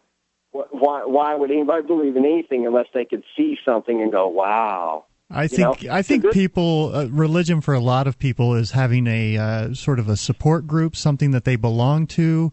Uh, it's a it's a security thing. It's uh, sort of a, a herd mentality to some extent. It's also an explanation for things that are beyond, um, many cases, humans' uh, current grasp of understanding. If you go back in time, you can look at what religions have believed in the past and watch as that has been wiped away, as science has come in and discovered that no, in fact, it's not demons that have made you sick. You know, it's uh, bad sanitary Yeah. conditions and things like that. Um, and and it's still an explanation for people as to where they go when they die. These questions that you know they don't necessarily have answers for. So I don't think a religion is uh, required to have uh, miracles, but certainly they're common in in more westernized uh, religions that I'm aware of. Yeah, and, and for me, it's if I had to pick one thing where I would be inclined to go in that herd or whatever, you know, it would be the where I'm going to go with when I die because otherwise I don't really care. I'm a pretty selfish person, so I don't care about anything else. But I just intrigued me to see someone who said that they were a pagan because he was bagging on like the Christian religion for so long about this and that, and then he turned around and used the same thing that those people claim. You, you see what I'm saying? And it, not only was Yeah, he he's saying- got his own like little would- right. So he's Yeah, well, bagging like on the other religions, say- but he's got his own yeah, little well, like- fantasies. yeah, well, like they would say Jesus did this, and at least uh, uh, not that it makes it that much better, but at least they're saying you know the Son of God or whatever does this. But he's saying I can do this. I And I'm like, okay. I'll go out on a limb here and say uh, I think I mean, as human beings, I think what I'm saying, Yeah, though? but hold on. I think as human beings, we are far more powerful than we understand, than we comprehend, than we let ourselves believe that we are. I think we're capable of doing uh, some really amazing things. Um, Uh, I, I, as a race, as as human beings, I don't think we even come close to tapping the potential yeah, that like we mind have. power, right? Because but I uh, agree. Uh, healing. I mean, I've had uh, I do like Reiki healing work where I've had a friend. All right, you can laugh at me all you want, Ian. Here goes. I'm the, not saying I just want you to catch stuff on fire. That's yeah, all. No, I haven't caught anything on fire, but there's a YouTube video of like a kwai. What I've it? seen that video, and, And it's he it's a tr- lights it's a trick. Paper. All It's a right, good all right, trick. fine. It's paper. Yeah. I had a friend who was in a car accident and her neck was really sore. She had been that way for several weeks. She had this big one of those big thick neck pads on and I'm holding my hand just sort of feeding energy into her neck and she all of a sudden turns around and is like, "Wow, what- is that?" And she can feel the heat from my hand through the like inch and a half thick neck pad. Now, my hand just being behind there is not going to penetrate that much insulation and that much foam padding. So something's going on there, and I don't think science has even come close to explaining Yeah, I a agree, lot of the Sam. Mysteries of the universe. Yeah, well, like I wouldn't disagree with that, but I'm just saying that you, at that point you're claiming that there's untapped human brain power, or, or not so something like much that. human But brain power, but I think there's energy out there that uh, is sort of li- life force. I don't know what the word for it is, but I think there are things that we don't tap then. into. But to me, okay, now I'm not trying. Well, I guess I am trying to project this on you. But that if if that's what you think and it's outside of yourself, then to me that would be. You may not be your Uh, I don't think it's outside of myself. You're drawing on that that is other, you know, outside of yourself. No, no, no. words. I don't think it's outside of myself. I think it's part of me. I think we are all connected then that through would, that. Yeah, then that makes sense. If through it- the same energy. to me would be your mental faculties because all you are is you. You're nothing. No, else. no, no, no, no. I am not. I am not this physical body. I am the the spirit or the energy, whatever you want to call it, that oh, yeah, animates but I mean, the body. That's still part of you, though. Well, the body You- di- No, no. What is me? The the physical flesh and bones. Both. This is your casing that you're in right now. This is just the yeah. It's the physical on. manifestation, but I am not the body, which is telling the physical manifestation of me what to do. I am, you know, I am the the thing in the background saying, uh, "Come up with this sentence," or or you know, sit in the no, chair. I agree. Look, man, I, I've I've messed with some other things that I just can't explain. but what I'm what I'm saying is that it's either you or it's not. This guy was claiming that it was something other that he tapped into, like something he worshipped. He said he claimed to be like some kind of ancient druid religion. Hmm. Yeah, I he see still where you're believed in coming that. Okay. You see what I'm saying? Yeah, yeah. I I do, and I think maybe what the Druids believed is something you know along the lines of this universal energy that that we are part of, and being able to tap that and channel it might be what what he's talking about. And Mike, that's thanks. similar to what I believe. Thanks for the call. I appreciate hearing from you tonight. With the, the Reiki thing, you know, I smiled at it because I think there's a lot of huckster, ac- a Okay. lot of hucksters out there, right? Uh, and but I also agree with you, Sam, that uh, there clearly are things we don't know, a lot of things that we don't know. Well, I think your own mind is extraordinarily powerful over your own body. And if somehow or another you can use your mind to trick somebody else's mind into being powerful over their own body, Mm-hmm. then that is going to be effective. Um, you know, so uh, if, if you're, if I'd love to put a, uh little pile of leaves in front of anybody and have them set it on fire. I'm just not going for that. for me, religion's about connecting to other people and, um, you know, sharing, uh, per, you know, it, it, similar experiences with them and, and things like that. I knew this chick uh, that I met in college who was t- told this story that was amazing, and she had no reason to disbelieve her story. And who knows, maybe she was being scammed. I don't know. But she was at this uh, demonstration, this Reiki demonstration, where this one of these Reiki masters from the Orient uh, was doing something, and he like created. He showed his hands, and there was nothing in them, and he created this purple glow that was coming from his hands, and it was you know a, an amazing story. I mean, I, I probably don't tell it half as well as she did, but. Uh, and he's probably been meditating for decades in order to get that kind of Man, concentration. I have a tough time keeping thoughts out of my head for a minute straight. so meditating for 15 minutes or 10 is like way out of my bounds at this point. 800 259 9231. So who knows what's possible? I guess uh, we'll find out more over time. It's Free Talk Live. In times of economic instability, precious metals are the best hedge against inflation and can be a great investment opportunity. Bullion Investment Corporation is the gold standard in precious metal acquisition. Whether you're in the market for gold, silver, platinum, or palladium, you can leverage up to 400% by taking advantage of the Purchase Power program. And don't forget about the low price guarantee. BIC will meet or beat the price of any other broker. Bullion Investment Corporation, proudly serving our clients for over 25 years. For more information, call Bullion Investment Corporation now at 1 486 1275 or visit goldbullion.net.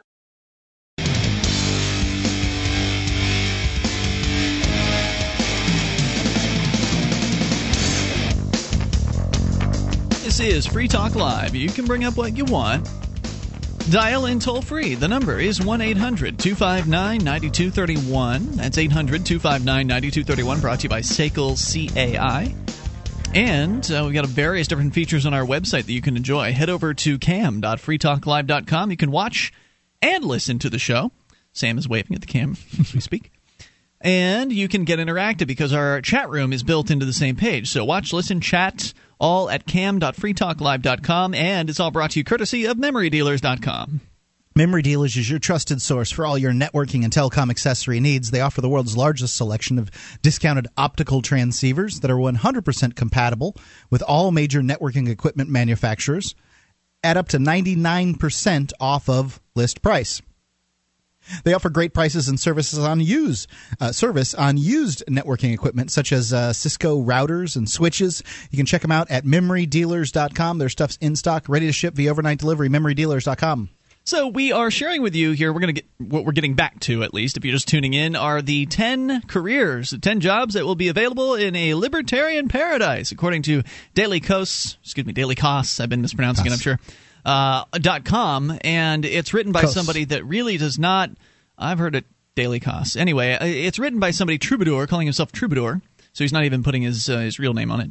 Um, somebody who really doesn't understand what the ideas of liberty mean somebody who I believe, based on the things he's saying about the about what he thinks liberty means, that I believe he's only ever talked to the conserva style uh, liber- small government libertarian types, the people that come from the conservative uh, wing of uh, the the belief system out there. Uh, that he hasn't talked to somebody like Dr. Mary Ruwart, the author of Healing Our World. That he hasn't talked to somebody who might have been a liberal uh, before they became a, a liberty minded person and just the the misunderstandings just they're just so stark here. So let me continue uh, with this, and he's also nasty at the same time. Number seven, bounty hunter. Now this one's probably true. Uh, well, at least the the the term uh, bounty hunters will certainly exist in a in a free market world. Uh, but he uh, goes on to be nasty about it. With all those oppressive government police forces out of the way, malefactors can be apprehended in a freer, more appropriate way by mercenary bounty hunters armed to the teeth and unaccountable to any civil authority. Sure, you might end up causing more damage to society than the people you apprehend, but what the hell? This ain't France. Well, wait, who are the bounty hunters picking these people up for? Well, uh, presumably they would be the uh, people that hired them to pick them up. So insurance uh, companies and, and those people aren't worried agencies. about their reputation of uh, you know having bounty hunters out on the loose, just willy nilly arresting people and hunting them down and beating them up or whatever according to this guy, it will it will become this you know wild this kind of vision of the Hollywood Wild West, which of course the West really wasn't that wild as we all know. Uh, but this is what this guy envisions in the absence of a centralized controlling authority that you would have you know this this crazy world where bounty hunters would just blow crap up and not care about it. They'll do whatever it takes to get their man. They've and, got bounty hunters today. Um, I don't understand how it is. He's just making this stuff up. Like this is his his version. This is this is Mad Max. Yeah, that's that's what he wants you to believe that it you know it's this fear mongering the idea that and, and and Sam you're right uh, reputation will be very important because these bounty hunters have to get paid and for the mm-hmm. people that hire them to get paid they have to have a reputation in the same way that any business that you patronize has a reputation a, a positive reputation in your mind because if it didn't you wouldn't go there. Right, and they're likely to be taking these people back to a, a private arbitrator where uh, you know if the if the one of the parties involved went out and treated these people really bad and roughed them up, that's going to come into play where it doesn't necessarily under the government system police beat people up all the time, bring them in bloody, and it's like, oh, well, he tripped and fell. And that's why it's so it's it's amazing what he's describing here is what we have. Yeah. Uh, the the police. Let's just re- replace bounty hunters with police. The by police armed to the teeth and unaccountable to any civil authority. That's pretty Sounds much what we've right. got. I mean, these cops can go in and, and kill people. They can set houses on fire. They can destroy things uh, all over the place, and they are never held. Almost never. 99% of the time not held responsible personally for anything that they do, for any destruction that they create. They'll go in and search people's homes, toss them, uh, and uh, you know, take everything out of the drawers, throw everything on the floor, break stuff. Uh, don't forget putting their, uh, you know, Shoot people? going above the speed limit with the lights on, with the lights off, running over pedestrians, Killing running, dogs uh, running over people, you know, hitting people in their cars. I mean, if you want to see Mad Max, uh, you know, is all you have to do is put together a uh, uh, put together an hour long episode of all these things that cops have Right. done in a in a given uh, year. And to make matters worse, all of that's true, plus we're forced to pay for it. If somebody has a loose cannon bounty hunter on their hands, if, if somebody, some uh, insurance provider or protection agency has a loose cannon employee and they don't get that person in line or fire them or do some sort of disciplinary action to them and, and they'd be fully responsible for their, uh, their actions, then who's going to want to hire an organization like that, knowing that this guy could come in and very well destroy your business next or destroy your home or, or uh, set something on fire, you know? It's just crazy what this guy's saying. He totally doesn't understand. Number six, maker of child sized coffins.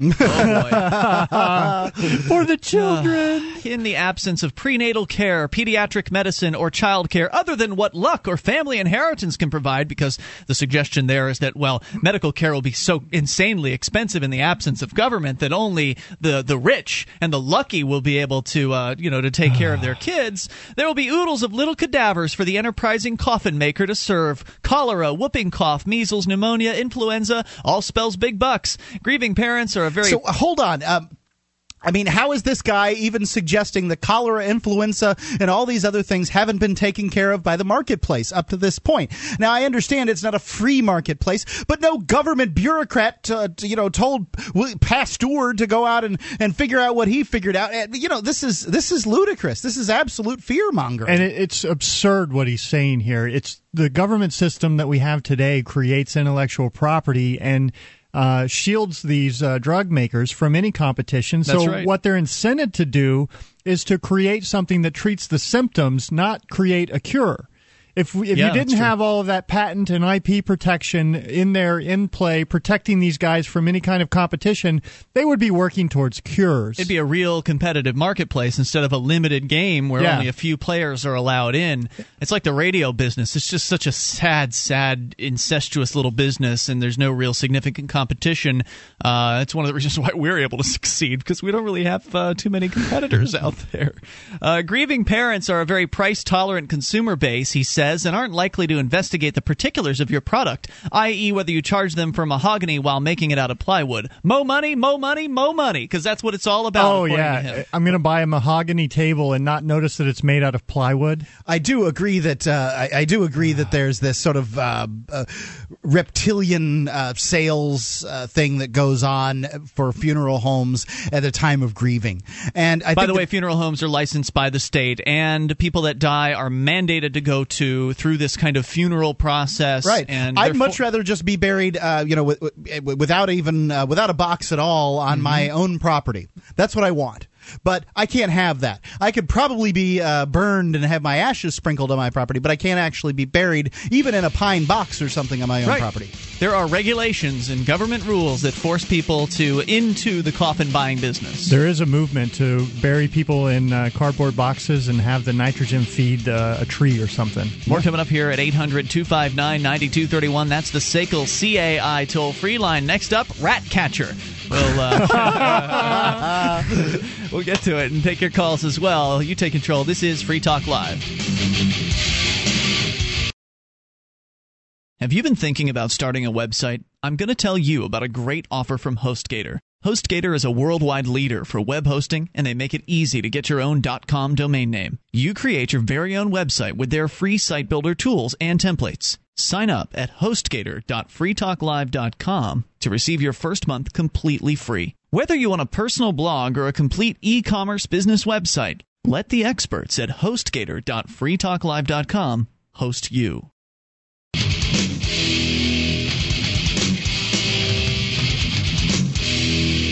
This is Free Talk Live. You can bring up what you want. Dial in toll free at 800 259 9231. That's the SACL CAI toll free line 1 800 259 9231. You can join us on our website at freetalklive.com, and we give you the features there free.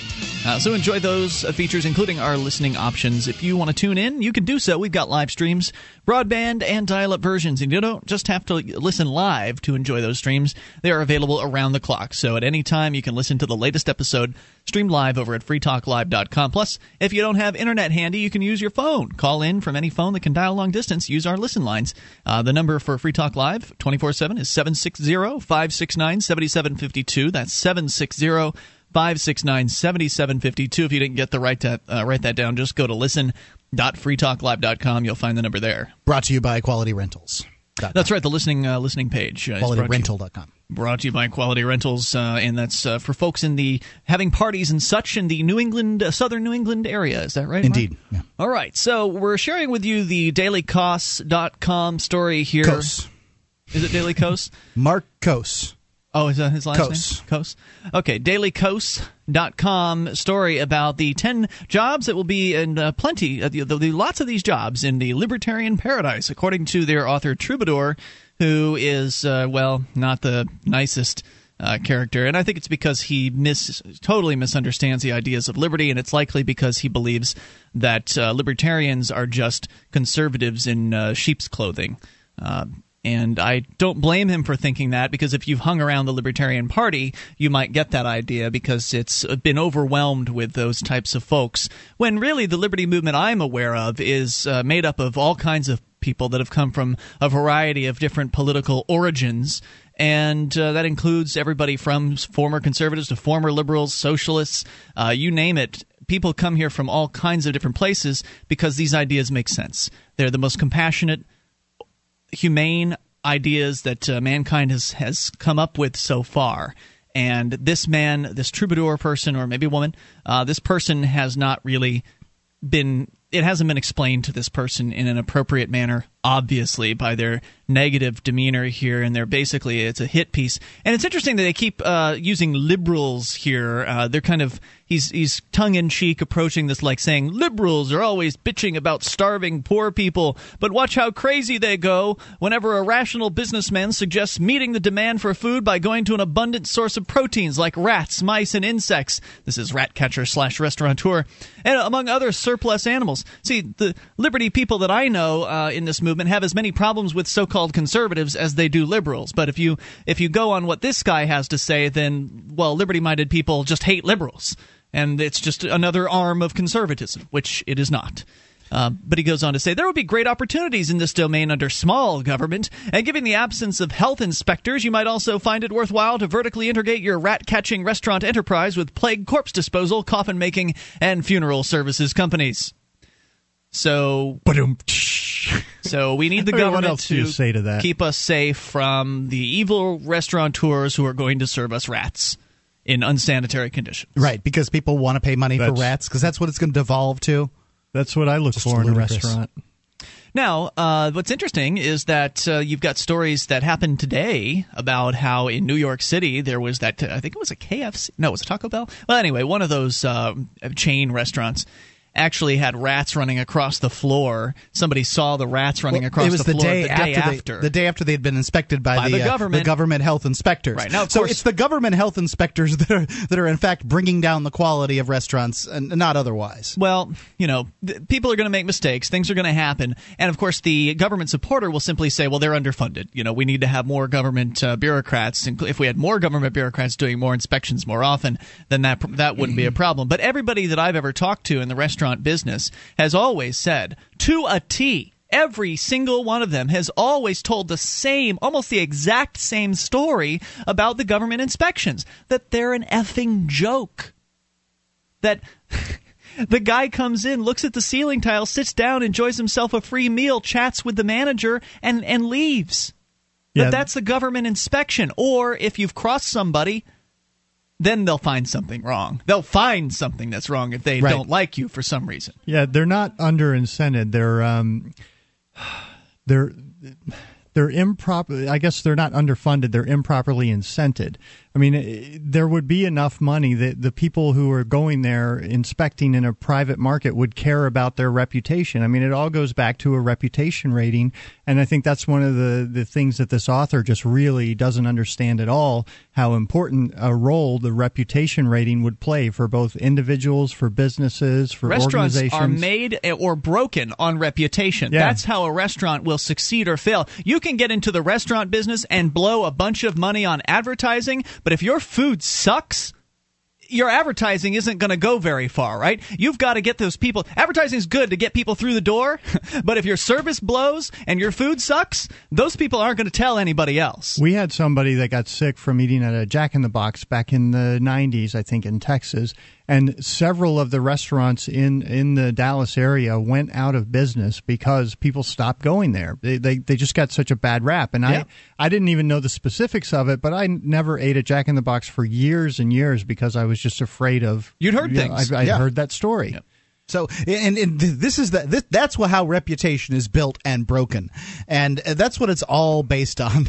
It's always been based on reputation, not In- the in- government inspectors. In the absence of a government inspector, other organizations would pop up. They They're already now. really there. And Yeah. essentially, chain restaurants are these organizations now. Because chain restaurants, one of the reasons that uh, you know people go there is they like the consistency of them. They may be, uh, you know, they may sort of serve more a more mediocre meal than than say. Uh, but you know what you're getting. yeah, you know what you're going to get. You're going to get it every time because they they offer that, and these they're they they have their own inspections. They're far more rigorous, and uh, you know uh, companies would would would rise up that would inspect people because people want their food to be safe. That's a market demand. The market always uh, meets its demands. Let's continue. Number four, haruspex. I don't even know what that is. Uh, since science, let's see, haruspex. What is a horospec? I've got this handy little plugin now that I can just double click on words and the dic- dictionary definition comes up. Haruspex, a priest in ancient Rome who practiced divination by the inspection of entrail- the entrails of animals. so, crackpot uh, religion. Religious guy here. Uh, since science and education will become expensive and totally devoted to refining the luxury of the wealthy few. I mean, he's wrong just right out the gate. Yeah. Uh, why would it become expensive?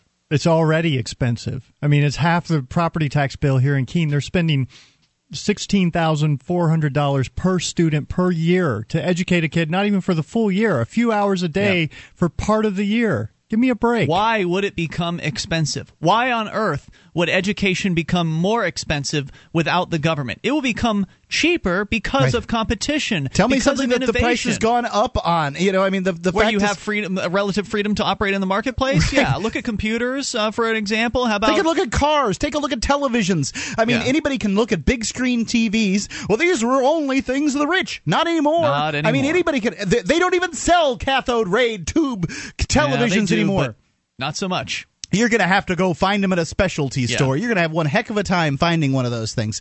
Everything now is a flat screen TV, and they're they're you know they're they're Right. so much more to suggest that uh, that education would get worse is would would is just not looking at reality. It's not looking at how the marketplace functions. When you have competition and you have freedom, you have innovation, you've got new ideas being brought in. If you don't like the way the schools are being run, you start your own. And in a free marketplace, you don't have to beg anybody's permission or go get a permission slip to do that. Now they would say, well, that means that they could teach whatever they want. Yeah, Yep. that's exactly what it means, and it means you they could teach, whatever, you they want. now. I mean, somebody decides what they teach, so they come it, come up with it. The, the fact is, a lot of this crap you just don't use, and I understand that that's what his problem is. But I think that you could find uh, educations that would be uh, better and more specialized. You absolutely would, and again, because you could create it if it didn't exist. Uh, but none, nonetheless, he says the solution is obvious: haruspicy. It requires no special skills other than BSing, and all you need is a supply of cheap animals in order to disembowel them and read their entrails, which you could then sell to an unregulated restaurateur and recoup much of your expense. You don't have to worry about sanitation, animal cruelty laws, or being charged with fraud in the libertarian paradise. Uh, except you do because Yeah. you have to worry about your reputation. Fraud's a crime. Yeah, and uh, people will be very concerned with being ripped off, and they'll do things to uh, ensure that they are made whole if something like that happens. 800 259 9231. Bring up anything. Free talk. This program is brought to you by FreeKeene.com. FreeKeene.com features audio, video, and blogs chronicling the transition to a voluntary society. FreeKeene.com also has comments and discussion forums so you can be heard. FreeKeene.com. This is Free Talk Live, and you can bring up anything, even in these remaining moments. There may be enough time for your call at 800 259 9231, the SACL CAI toll free line. 1 800 259 9231, and you can join us online at freetalklive.com. We give you the features free, so enjoy those on us. Again, that's freetalklive.com. Tonight, it's Ian. And Sam. And Mark. Sam is joining us from obscuredtruth.com. Head on over there, enjoy his videos at obscuredtruth.com as we continue here with the daily costs. Daily costs? Anyway, uh, Kos. Daily Kos. And there are 10 jobs that will be available in the Libertarian Paradise by Troubadour, who is a man who clearly doesn't know what he's talking about when it comes to the ideas of freedom. And it's likely because the so called libertarians that he's uh, spoken with haven't really been libertarians, in, uh, as a matter of fact, or they've been just absolutely poor at uh, expressing the ideas, or maybe Troubadour just wasn't listening. So who knows uh, what has created his predilection toward uh, being so angry and uh, and vitriolic and clueless. Uh, but nonetheless, we continue with his list here uh, in a moment. First, I want to tell you about the Free State Project. If you're about sick and tired of the misinformation about liberty, if you're sick and tired of uh, being controlled and told what to do and how to live and what not to do, get together with other people that believe like you do. Now, they don't all believe exactly the same as we were talking about in the first hour. There's still a a range of belief systems going on here within the liberty movement, but in general, they believe that the government should get out of our lives and leave peaceful people be. Some of us believe there shouldn't be anything called a government and that uh, everything should be done on a, a voluntary, consensual basis. But you can go and learn more about the Free State Project at freestateproject.org. If you love liberty, get together with other people that do too, and you'll be amazed at what happens get act, when you get active with other liberty minded activists in the same geographic region. That's what's happening, and it's happening now. And uh, we've been here now, Mark and myself, for, uh, for over four years. Sam, coming up on your se- second full year and uh, it's been great so far, and it just keeps getting better as more people get up here. So join the fun. Over 10,000 people are currently signed up. Hundreds have made the move. Thousands will be moving, and we want to get to at least 20,000 uh, participants. So you could be one of those. Go to freestateproject.org and get on board. That's freestateproject.org. Continuing with the list from the Daily Kos. Uh, orphanage director pimp number three. Oh God. Although the libertarian paradise would reject socialist forms of assistance to the needy, nothing would stop individuals from providing it, and in some cases this can be made profitable. For instance, there would be many homeless orphans who would otherwise result, resort to thievery without a structured environment, food, and shelter. Granted, thievery gives rise to some level of business, i.e., fences, but it also imposes costs on big business that cannot be tolerated. Uh, before we go on here, uh, the idea that there would be homeless orphans seems pretty absurd because I don't know about you. And again, this just kind of shows the viewpoint of this author, not just about what he thinks about liberty minded people, but what he thinks about people in general. That people in general are a bunch of jerks and they're heartless and they hate and they're, you, they can't be counted on to take care of their fellow man and that we need Well, some government to, uh, to take care it, of it them. all comes down to Oliver Twist, right? Um, this is this is where they always uh, the, the the liberal types, the progressive types, always look back at Oliver Twist. So you're you're looking at what two three centuries um, ago and their ideas on re- child rearing and, and that kind of thing. And uh, in those time frames remember it was okay to own people. Like their their ideas on children were different. Spare the rod spoil the child. They believed that you could abuse somebody into a better life. And so they, they you know yeah orphanages were horrible places at times like that because there were sick people that, that thought differently than you and I uh, in charge of them. But I, th- you know, what's what's your evidence that somehow society would reverse uh, its progression on? no, there's no evidence. It's just fear. Yeah, it's, It's it's, just just, it, it's just fear.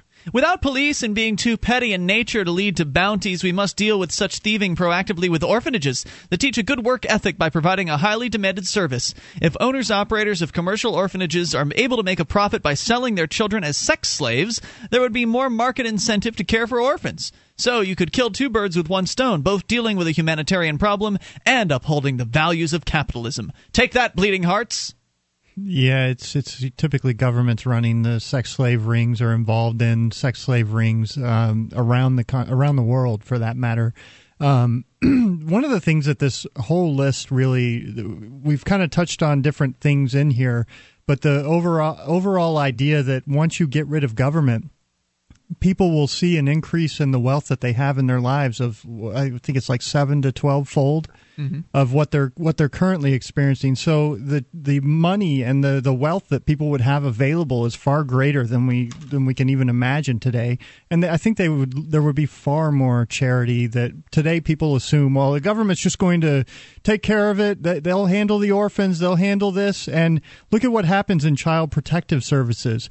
Uh, Kids are abused, Thirteen percent of the people in uh, in the juvenile centers are being raped. Ten percent of the time, it's the government guards who are the ones raping them. The other three percent, it's the other kids in the in the juvenile system.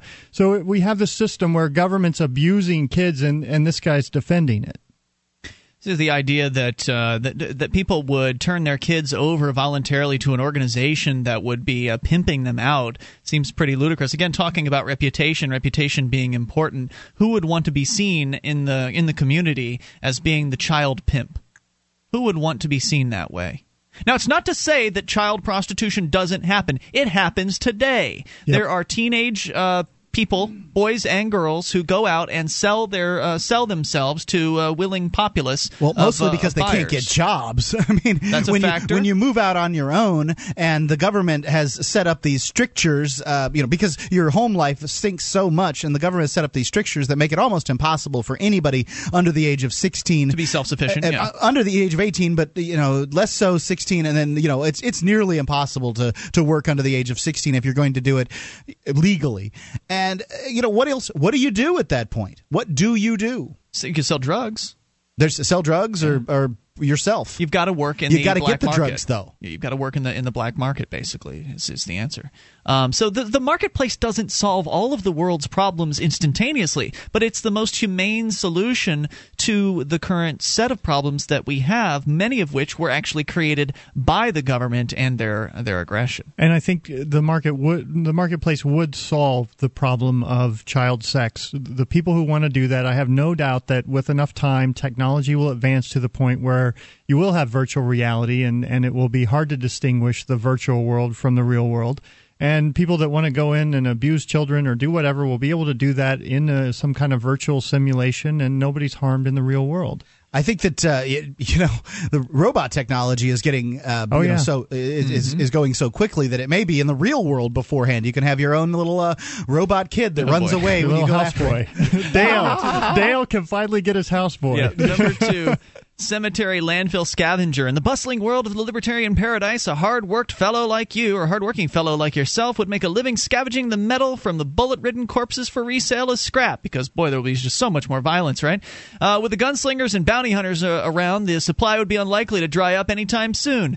There are, of course, also gold fillings, rings, metal hip replacements, and various articles of jewelry or surgical implants that might be worth something. The suggestion being that gun- bounty hunters are just going to gun down whoever it is they're after. No, they're, they're, what they're suggesting is, is that people are going to carry guns in their hips and they're going to solve all their problems with guns.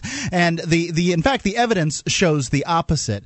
The the fact is, and when you look at that guns reduce violence. And yeah, so but but so when you look at uh, they, they went through the Wild Wild West. I mean, this is everybody believes the Wild Wild West was a Dirty Harry movie, and it was the opposite of that. In fact, uh, you know, they went through the statistics of uh, you know ten towns, uh, Abilene, Dodge City, and eight others that I can't remember them all off the top of my head, and they compared them to homicides per capita today in major metros. Not even close. And it's not even close. It's ten uh, one in uh, it's com- ten times more in New York City, twenty eight times or twenty six times in Baltimore. But also so the- the, the dangerous and immoral place is here today under the system that we're talking about now. Not a man carrying a piece on his hip so he can protect himself and others. But he specifically cites the bounty hunters and the uh, that that would be around. But he says gunslingers. The suggestion would be that the bounty hunters would be killing the people they're after. That doesn't make sense because if somebody steals something from you. A, a rotting corpse isn't going to restitute you. In the marketplace, we're going to the victims are going to be expecting restitution when they uh, when someone is captured. So it will be in the interest of the people that are bringing that person to justice to capture them alive, so they can work off the debts that they have. It doesn't. The person is not being made whole. Uh, well, actually, excuse me. If they have an insurance policy, the insurance company is going to pay them, and then the insurance company is going to be the one that wants to get the money out of the actual criminal. So they have the interest in keeping that person alive. Number two, oh, we're still continuing here. He says, uh, and just think of the perfectly good food and reasonable material, resaleable material that gets thrown into landfills every day, rather than socialist recycling programs, which are complete bunk, almost almost complete bunk, with the exception of aluminum cans. Why not reward enterprising people by encouraging them to rummage through the garbage of their betters? And finally, number one, faith healer. For the same reasons already stated above, people will be in sore need of medical services, or at least what they believe will be medical services, thanks to the eradication of socialist schooling. Faith healing is the perfect business model. If they eventually recover, their faith in you is affirmed, and they may lavish you with money and free word of mouth advertising. If they die, then the Lord has heard their family's prayers and graciously accepted the patient into his kingdom, in part to your intercession. Which, by the way, uh, a lot of the people in the libertarian movement are atheists. So the suggestion here being that you know there's this really uh, the liberty-minded people are somehow this religious wing, and of course we already addressed the medical issue. Medical care will get better when there's more competition and uh, and more freedom. We're out of time. We'll see you tomorrow night at freetalklive.com. Good night. The following edition of the Edgington Post interview series is brought to you by the Free Talk Live AMP program. Become a Free Talk Live amplifier today for as little as three bucks a month. Get perks and help us get on more radio stations and more internet connections at amp.freetalklive.com. That's amp.freetalklive.com. And here's Mark. All right, it's a it's another edition of the Edgington Post, and I have with me today Daniel Wallace. Daniel, are you there? Yes, I'm here. Very good. Um, Daniel is a New York Times bestselling author of The Jedi Path, a manual for students of the Force. It's due out today. The, the, this marks the first time Lucasfilm has authorized a book that comes from the inside the Star Wars galaxy. This is the last surviving copy of a famous Jedi textbook that was uh, all but eliminated following the Clone Wars. So, Daniel, you've written the actual uh, textbook from the uh, the Jedi school. Is that is that what I'm to understand? That's basically it. Uh, the the idea. You're right. You you hit the nail on the head. The idea is that this is not just a book about Star Wars, because there have been a lot of those kind of books. And I in have fact, a bunch I've of written them. a bunch of them. yes. Yeah, me too. I have I have all of them. so I'm, uh, yeah.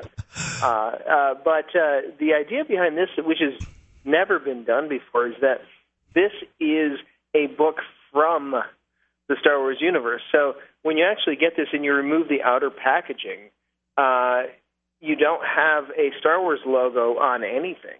You know, Mm. it's actually a book, and it comes. You know, if people haven't seen it, basically it's a it's a whole package. It comes in a, a in a box, and you push a button on the box, and the the uh, the doors of the box uh, are mechanized. Oh, my. Uh, they play some sound effects. It splits and it opens and it lights up, and uh, the book itself rises from the center of the box. So Holy it's crap. Whole, it's a whole. It's it's, you're, you push the button and you're like, "Are you kidding me?" So this is Uh, the In fact, that's actually what I said when I pushed it the first time when I when I actually saw the finished product. So this is intended to be the the Jedi manual for the people that have, you know, several FX uh, Force lightsabers, right?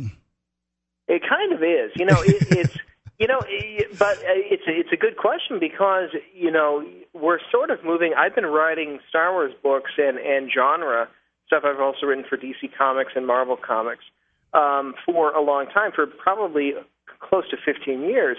And you know, part of the question about publishing is, well, you've got Kindle and you've got ebooks, you know. So what's the, you know, why do we need a physical book? Right. And a lot of publishers are, are sort of moving toward the sense of, well, um, let's, if that's true, then let's make the physical book something that is some, you know, it can't be captured through an electronic format. If we actually are asking people to buy a physical book, let's make the physical book something that is special. It's not just the ebook version between two hardcover covers, you know. And that's really what this is. It's got the uh, the mechanized vault. It's got the uh, the aged copy of the uh, Jedi Path, which is the textbook, as you mentioned earlier. It's like it feels old.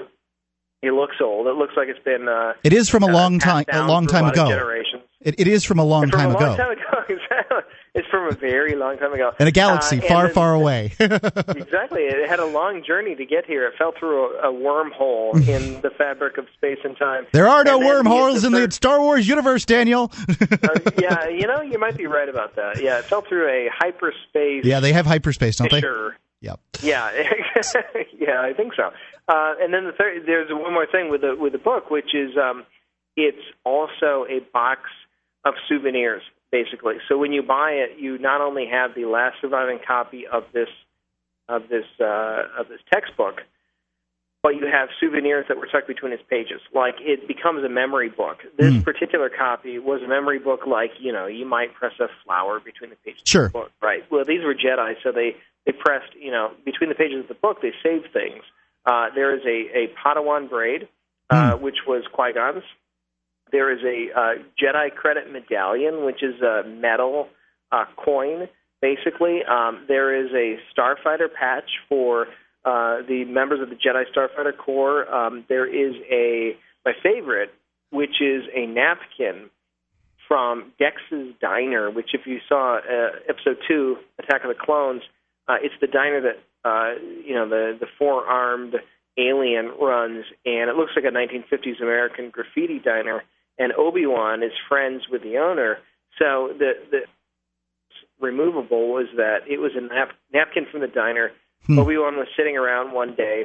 He doodled on it. He doodled the design of a lightsaber, and he he thought, "Hey, I've got to save this because I might need it later." And he puts it between the pages of the book. And now you, as the person who found it through the hyperspace fisher, uh, you get to own you get to own the actual napkin. So it's a napkin. It has a logo on it. You know, it's actually from Dex's Diner. It actually has writing on it. You know, it's it's a whole thing. We really tried to make it feel like uh, you were picking up a prop. You know, from from the actual filming. Once I pour through this uh, this textbook on how to uh, the Jedi path, I will then be a uh, official Padawan, or um, you know how how does it how does it all work? It's my understanding that only George Lucas can make somebody an actual Jedi, uh, actual Jedi, and uh, apparently people chase after him, getting come on George, say I'm a Jedi, say I'm a Jedi. You know, I, so so what uh, you know how how does it all work, Daniel? I don't know. I, I it depends on what your midi-chlorian count is. Apparently, I don't know. Uh, we I I actually talk a little bit about that in the book, but not too much because you know I, I feel like you know the the point is you know the Force is pretty much a mystical thing, and and this book isn't you know it's um it covers everything you know so it me being the writer of the book you know, I had to sit down and say hey, if you were actually studying to become a Jedi, you know, what kind of book would you would you need? And the reality is, you need a lot of books. It would Yeah. be like, you know, signing up for college, you know, semester times a thousand. It- it- it would. trigonometry textbook. You need your sociology textbook. You need a million books, right? So I'm, I, I was assuming that the Jedi would have a lot of very detailed texts that were class specific. But this book, which kind of covers everything, it doesn't cover everything in a lot of detail because it covers everything. Right. Uh, this book was more like their yearbook, right? So it covers it. everything, but it was it's it's like a primer. Like it covers everything that you need to know in in uh, yeah, sort of uh, passing detail. So um, but not- it was also the kind of thing that they might save. Now, the it would seem to me that the Jedi path is largely a spiritual path, but I mean, you know, that's that's the way I look at the uh, the, the the the Star Wars movies. I'm sure some people would look at it as a warrior's path, and some people would look at it as a uh, you know, I, I I don't know what a person that controls minds, uh, a, a precog's path or psychic path or something like that. People, different people could look at it in different ways, and so you're saying it it covers all these things to some extent. You know, it does. I, I really like that you said that because I was thinking the same thing. And when I wrote the, you know, and maybe we'll touch on this in a second, but there's actually two narratives in the book. One is the book itself was, you know, supposedly written by a group of Jedi Masters about a thousand years before the movies. So Okay. um, it's been reprinted, obviously, a lot of times. But I intentionally had it written not by one Jedi, but by seven Jedi, so that I could have different perspectives on what they were saying. And then the second narrative is in the margins of the book itself, there's graffiti, there's scribbling, because this particular printed copy was owned by, uh, Yo- well, Yoda uh, reviewed it, and then he passed it on, and in succession, it was owned by Count Dooku, it was owned by Qui Gon, by Obi Wan, by Anakin, uh, by Ahsoka Tano from the Clone Wars, by you know, it fell into all these hands, and so there's a lot of like little commentary from the movie Jedi that you're familiar with. Interesting. Um, but the original idea was, you know, the Jedi are kind of complicated. I think some Jedi would say we're a spiritual order. You know, we're all about meditation and you know being one with the Force. And some Jedi would be like, no, no, no, we're actually very active. We go out and we fight bad guys. Yeah. You know, and some Jedi would be more like, no, no, you got it all wrong. We've got this and that.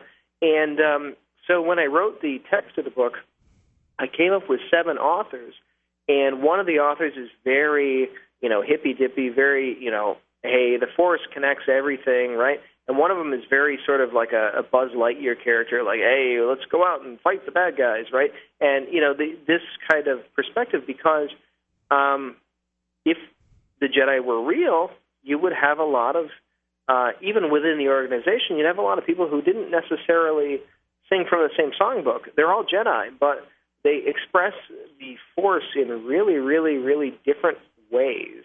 Yeah, and uh, that was my point. Was it's not a simple thing. It's actually more complicated uh, than you think, and I really try to convey that in the book. They're they're kind of like um, you know crusaders without all the genocide. I mean, they you know these these guys went on a holy mission essentially, and uh, they they certainly were warriors. Um, probably some of them more spiritual than others. Some probably just bloodthirsty killers, and they went to the dark side. But um, you know, it's it, it, the the narrative of uh, of Star Wars is so intermeshed with history, and I it's it's one of the reasons I think that it's connected on such a deep level with uh, you know g- generations. It's it's a it's a multi generational movie where guys like I saw Star Wars in the theaters for the first time um, when I was six or seven or something like that, and those big the music playing and those big spaceships flying over my head. You know, what's obviously uh, sort of on a, a, visceral level, very, very big for me, but uh, you, you never lose it. I have never lost it. It's been more than 30 years and I have never lost it.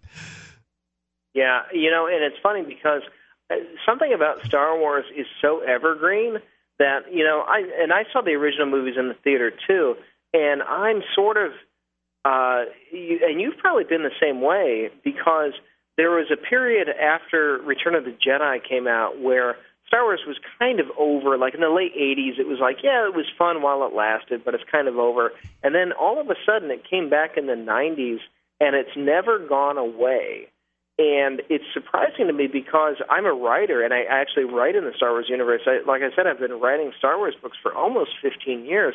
And I keep thinking, you know, out of my own self interest, like, okay, at some point, it's going to be over and I, you know there's not going to be anything to write because nobody's going to be that interested anymore and i thought you know after the special editions come out nah after the prequels come out no after the you know Clone Wars cartoon is out now. You know, it just it keeps um, perpetuating it's, itself. It's there. The, the, the universe something... is it's rich. There's so much that people haven't even delved into. There's uh, Marvel put out uh, a Star Wars comic that was spanned more than a hundred issues, and that's a monthly comic. And I, I I'm not I ain't, I ain't too good with math or nothing, but that's you know it's going on a ten year run um, with with that that comic and.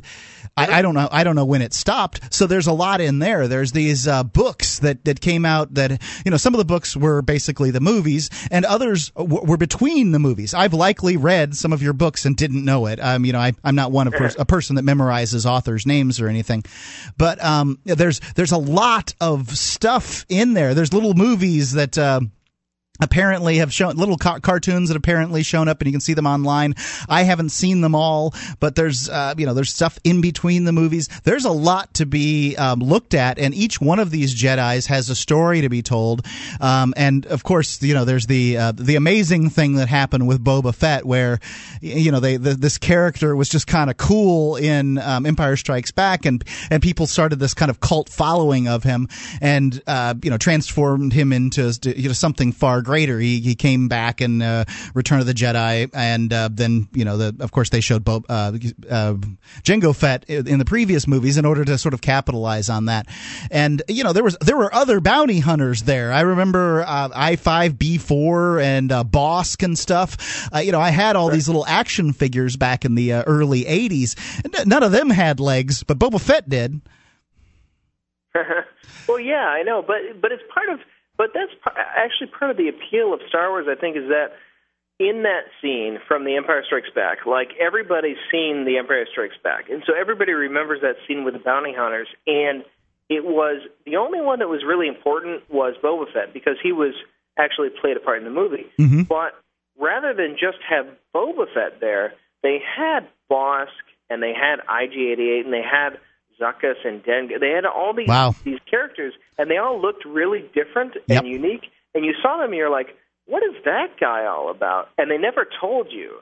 And you kind of left with this feeling like, God, there's something else going on in this universe. Like there's some, there's a larger uh, story happening. You know, that boss, that boss has some sort of story. Yep. You know, and they're not telling us in this movie, but you you you leave with the feeling that there's a much richer, deeper, more uh, you know, uh, there's a lot more to see than what you see on the screen, and that is something that I think Star Wars has done really, really, really well, which is introduce something in the background, and you're like, what is that thing? Right. And then you just want to know more about it. Why did Greedo hate Han Solo? I mean, you want to know this information. It's out there, and as even the video games touch on these things. I uh, I had uh, the Bounty Hunter, uh, Lucasfilm's B- uh, Bounty Hunter. It was uh, I think it was I think it was a Jango Fett um, uh, uh, video game, and there's a great deal of the narrative going on in there. There's uh, some other Padawan of of uh, D- Count Dooku. Well, she wasn't actually a Padawan because Dooku was a Padawan of, uh, you know, whomever uh, Darth Sidious, and so there's it's it's very interesting. It just keeps on. There's it the the Star Wars universe has so much to give. Yeah, and and the other point is that um, unlike a well, maybe Star Trek, but unlike a lot of franchises, they uh, are able to go in different time frames. You know, you have the classic movies and you have the prequel movies, Mhm. but if you're a game fan, there is a game called uh, BioWare had a game called Knights of the Old Republic that took place almost 4,000 years before the movies, and they're coming out with a new MMO, uh, you know, multi massively multiplayer online game. Uh, I think next year called uh, the Old Republic, which takes place 3,600 years, I think, before the movies. So it's that they can feel free to set a, a you know, they can set a game millennia before the movies and just expect, hey, no, it's cool. You know, uh, Yeah. people are going to come along. They don't have to have Luke in the game. You know, Yeah. it's not about Luke. It's about the setting. It's about the Jedi. It's about the Sith. It's about the Republic. You know, it's about space battles. It's about lightsabers. You know, that there's there's certain things that are part of the universe that you don't necessarily. It's not like you have to have you know Luke and Han and Princess Leia there to introduce you to it. You just are comfortable with the setting anyway. It's indeed the truth. So, how do people go about getting their copy of the uh, of the Jedi Path? Um, and and then I've got a couple of other questions for you that step out of the uh, th- that are really uh, you know for you. Yeah. Well, the Jedi Path um, right now, the best way to get your hands on it is through Amazon. So if you go to Amazon.com slash Actually, go to Amazon.com, uh, Amazon.freetalklive.com. okay, yeah, there you go. Yeah, even better. Um, and you can check out the product page. Uh, on the page, we have all the photos. Uh, there's an excerpt. You can look inside the book and see kind of what this text is all about. You can watch a trailer for the book because they made a, a book trailer. You can also watch a video of the opening of the book. Where I was describing earlier how you push a button and it lights up and all that. But you can see that on the page itself. Um, it, as you can expect, it's it comes in a mechanical thing. It's uh, you know, it's uh, got all these souvenirs. It's a whole package. Uh, it's retailing for ninety nine dollars US. Uh, Amazon right now, the last time I checked, was selling it for I think sixty two. So Oh, that's wow. a pretty substantial discount. Uh, but just go online to Amazon. It's also going to be available in some bookstores. I just don't have the list of uh, locations yet. Oh, it's likely Uh, going to be in so the big my bookstores. advice for fans would be to check out Amazon first. Got it. So, um, of uh, having written all these books and knowing and being so intimately involved, because I have never heard anybody rattle off the uh, the the bounty hunters uh, that were out in, in um, Empire Strikes Back. Never, ever heard that. Um, You, you don't hang out with Star Wars fans enough because you know among among hardcore Star Wars fans they would they would yawn when I did that. They'd be like, "Yeah, that's not it. That's not impressive." I, I will admit to not being hardcore, but I'm hardcore enough to have an FX Force lightsaber. so, um, wh- who's your favorite character? Who do you who, which character do you connect with the most in the in the Star Wars universe? Okay, well, that's actually two questions. One is who's your favorite character, and Okay. one is who do you connect the most with. Um, I personally connect the most, and with you know, I, I have to say this, but uh, I'm probably personally the most like uh, C3PO because Interesting. I'm kind of annoying. I'm kind of uptight. I'm kind of you know, I'm skinny. I like you know, I complain about things. You know, uh, blah blah blah. Right? That's that's kind of who I am. I actually like C3PO. I feel like he's he's treated kind of badly in the spin-offs. Like people always treat him as the annoying character when um, actually he's really smart. And Yeah, if sure. you just put him in the right situation, he can actually translate stuff for you, and nobody ever seems to do it. But that's not who my favorite character is. My favorite character in the Star Wars universe is another, I think, underrated character, and it is Lando Calrissian. I think Lando is an awesome character, and I don't think he gets enough credit. He's like Han, only he's sophisticated. He's a great dresser. He's a gambler. He's a smooth talker. He's a con man. He's basically everything that Han is combined with everything that James Bond is. and if you combined Han Solo and James Bond, you would come up with Lando, and you would come up with a great character for like a uh, a series of uh, of adventures. You know, I would love to see what a Lando Adventures you know series would look like. I bet it would be amazing. Indeed, indeed. I'm not gonna. I'm. I'm. I'm certainly not gonna shoot the legs out of Lando. But isn't he really Billy Dee Williams? I mean, isn't? Don't you like Billy Dee Williams? I mean, isn't? He, I, I feel like the character could have been so little, but was so much by an actor that Yeah. can act so well. A little bit, yeah, a little bit, because you get that, you know, you just feel like, you know, Billy Dee Williams. He, you know, he's he knows what he's doing. Yeah, and I would say the other the other example is um, uh, probably uh, of that would be Mace Windu, where Indeed. uh, you- with Samuel L. Jackson, when he's on the Jedi Council, you're like, okay, you know, I don't know, I'm not seeing it. But in episode two, when he goes and he confronts Count Dooku, and he's like, Yep. "This party's over," and you're like, "Okay, now it's Samuel L. J. Now we're seeing Pulp Fiction. You Yep. know, he's gonna unload on this guy." I You know, expected- you just you know what to what, what's coming. I expected Mace Windu to say "mofo" uh, at some point, and he didn't do it. And it was, it was, uh, uh, you know, it's it's truly um, uh, a great series. Thank you, uh, Daniel. I have to run. We got to get the the show on, but this will be attached to tonight's podcast, and I really appreciate you spending some time with me. Yeah. Hey, thanks for having me on. It was a lot of fun. Okay. Um, the I'll get to, I'll get the link sent to you for this, um, so that you uh, you can do whatever you wish with it. Okay. Yeah, that'd be great. If you could send me the link, I will make sure to mention it and send it around to all the people that need to see it. Awesome. Thanks. Okay. Hey, thanks. Yep. It'll be attached to uh, Free Talk Live at freetalklive.com. And uh, if anybody wants to check out the rest of the shows, they can do that. Daniel Wallace, thank you. DVD, books, music, instruments, periodicals, computers, software, electronic, photo, cell phone, office product, home and garden, bed and bath, furniture, kitchen, pet supply, automotive, hardware, apparel, shoes, jewelry, grocery, healthcare, sports and outdoors, toys, games, used, and more. It's a department store at your fingertips. Amazon.freetalklive.com. Get all your shopping done, a great deal, delivery to your door, and a percentage of your purchase will go to Free Talk Live when you enter Amazon through Amazon.freetalklive.com.